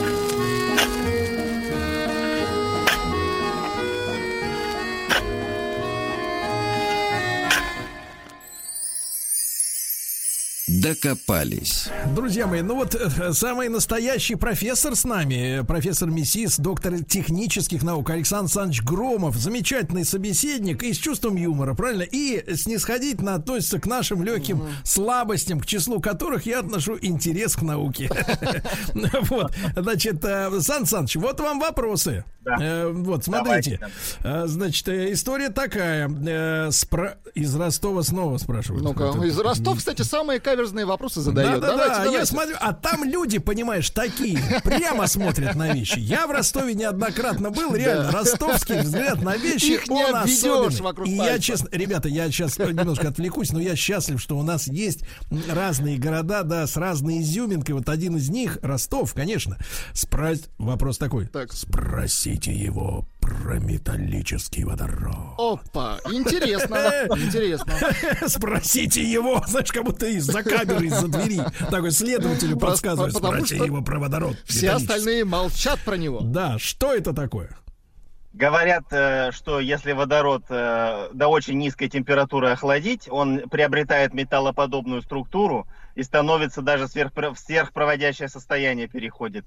Это очень популярная тема, металлический водород в науке. Но, э, понимаете, для этого колоссальные усилия нужны. Низкие температуры, высокие давления. Поэтому практического применения металлический водород до сегодняшнего времени не нашел. Так, хорошо. А, э, так сказать, ш- э, э, сбиваешь сколько. А вот вопрос от человека из Москвы. Он, по- он вообще бьет на отмашь, просто по щекам. С двух сторон. А в человеке есть водород? Спросите профессора. Опа! Ну, конечно, в, в виде воды. У нас же, мы же как огурец, на 90% из воды, а в воде 11% водорода. Можете пересчитать, уважаемый интересант. Интересант, да-да-да. Вот, говорят, что во время войны в э, Ленинграде, во время блокады использовали двигатели внутреннего сгорания на водороде. Читал такие байки, правда, Ничего себе. спрашивают из Нижнего Новгорода, вот, но не знаю, слышно ли об этом что-то в научной среде, но неважно. И вот, товарищ, я чувствую филологического толка, как и вы, Владик. Так, так, так. Э, Можно ли водород получить из сероводорода? О, боже. Будет О, ли это боже. дешевле? Вот, Будет вот. ли это дешевле, чем электролиз? Это серьезный вопрос. Нет, э, конечно, можно из сероводорода получить, можно из чего угодно получить, но дешевле, чем вода, на Земле нет ничего. Она бесплатная, вон. Я сижу на берегу Волги, на Волгу смотрю, и э, Как, сколько э, погодите, бесплатной минуточку, воды. профессор, погодите, вы нас сейчас, сейчас хотите огорчить до невозможности? На каком это вы берегу сидите? Вы на берегу, серьезно? Сижу, смотрю на Волгу, недалеко от Ярославля. вы смотрите сейчас на водород? Да, да, да, да.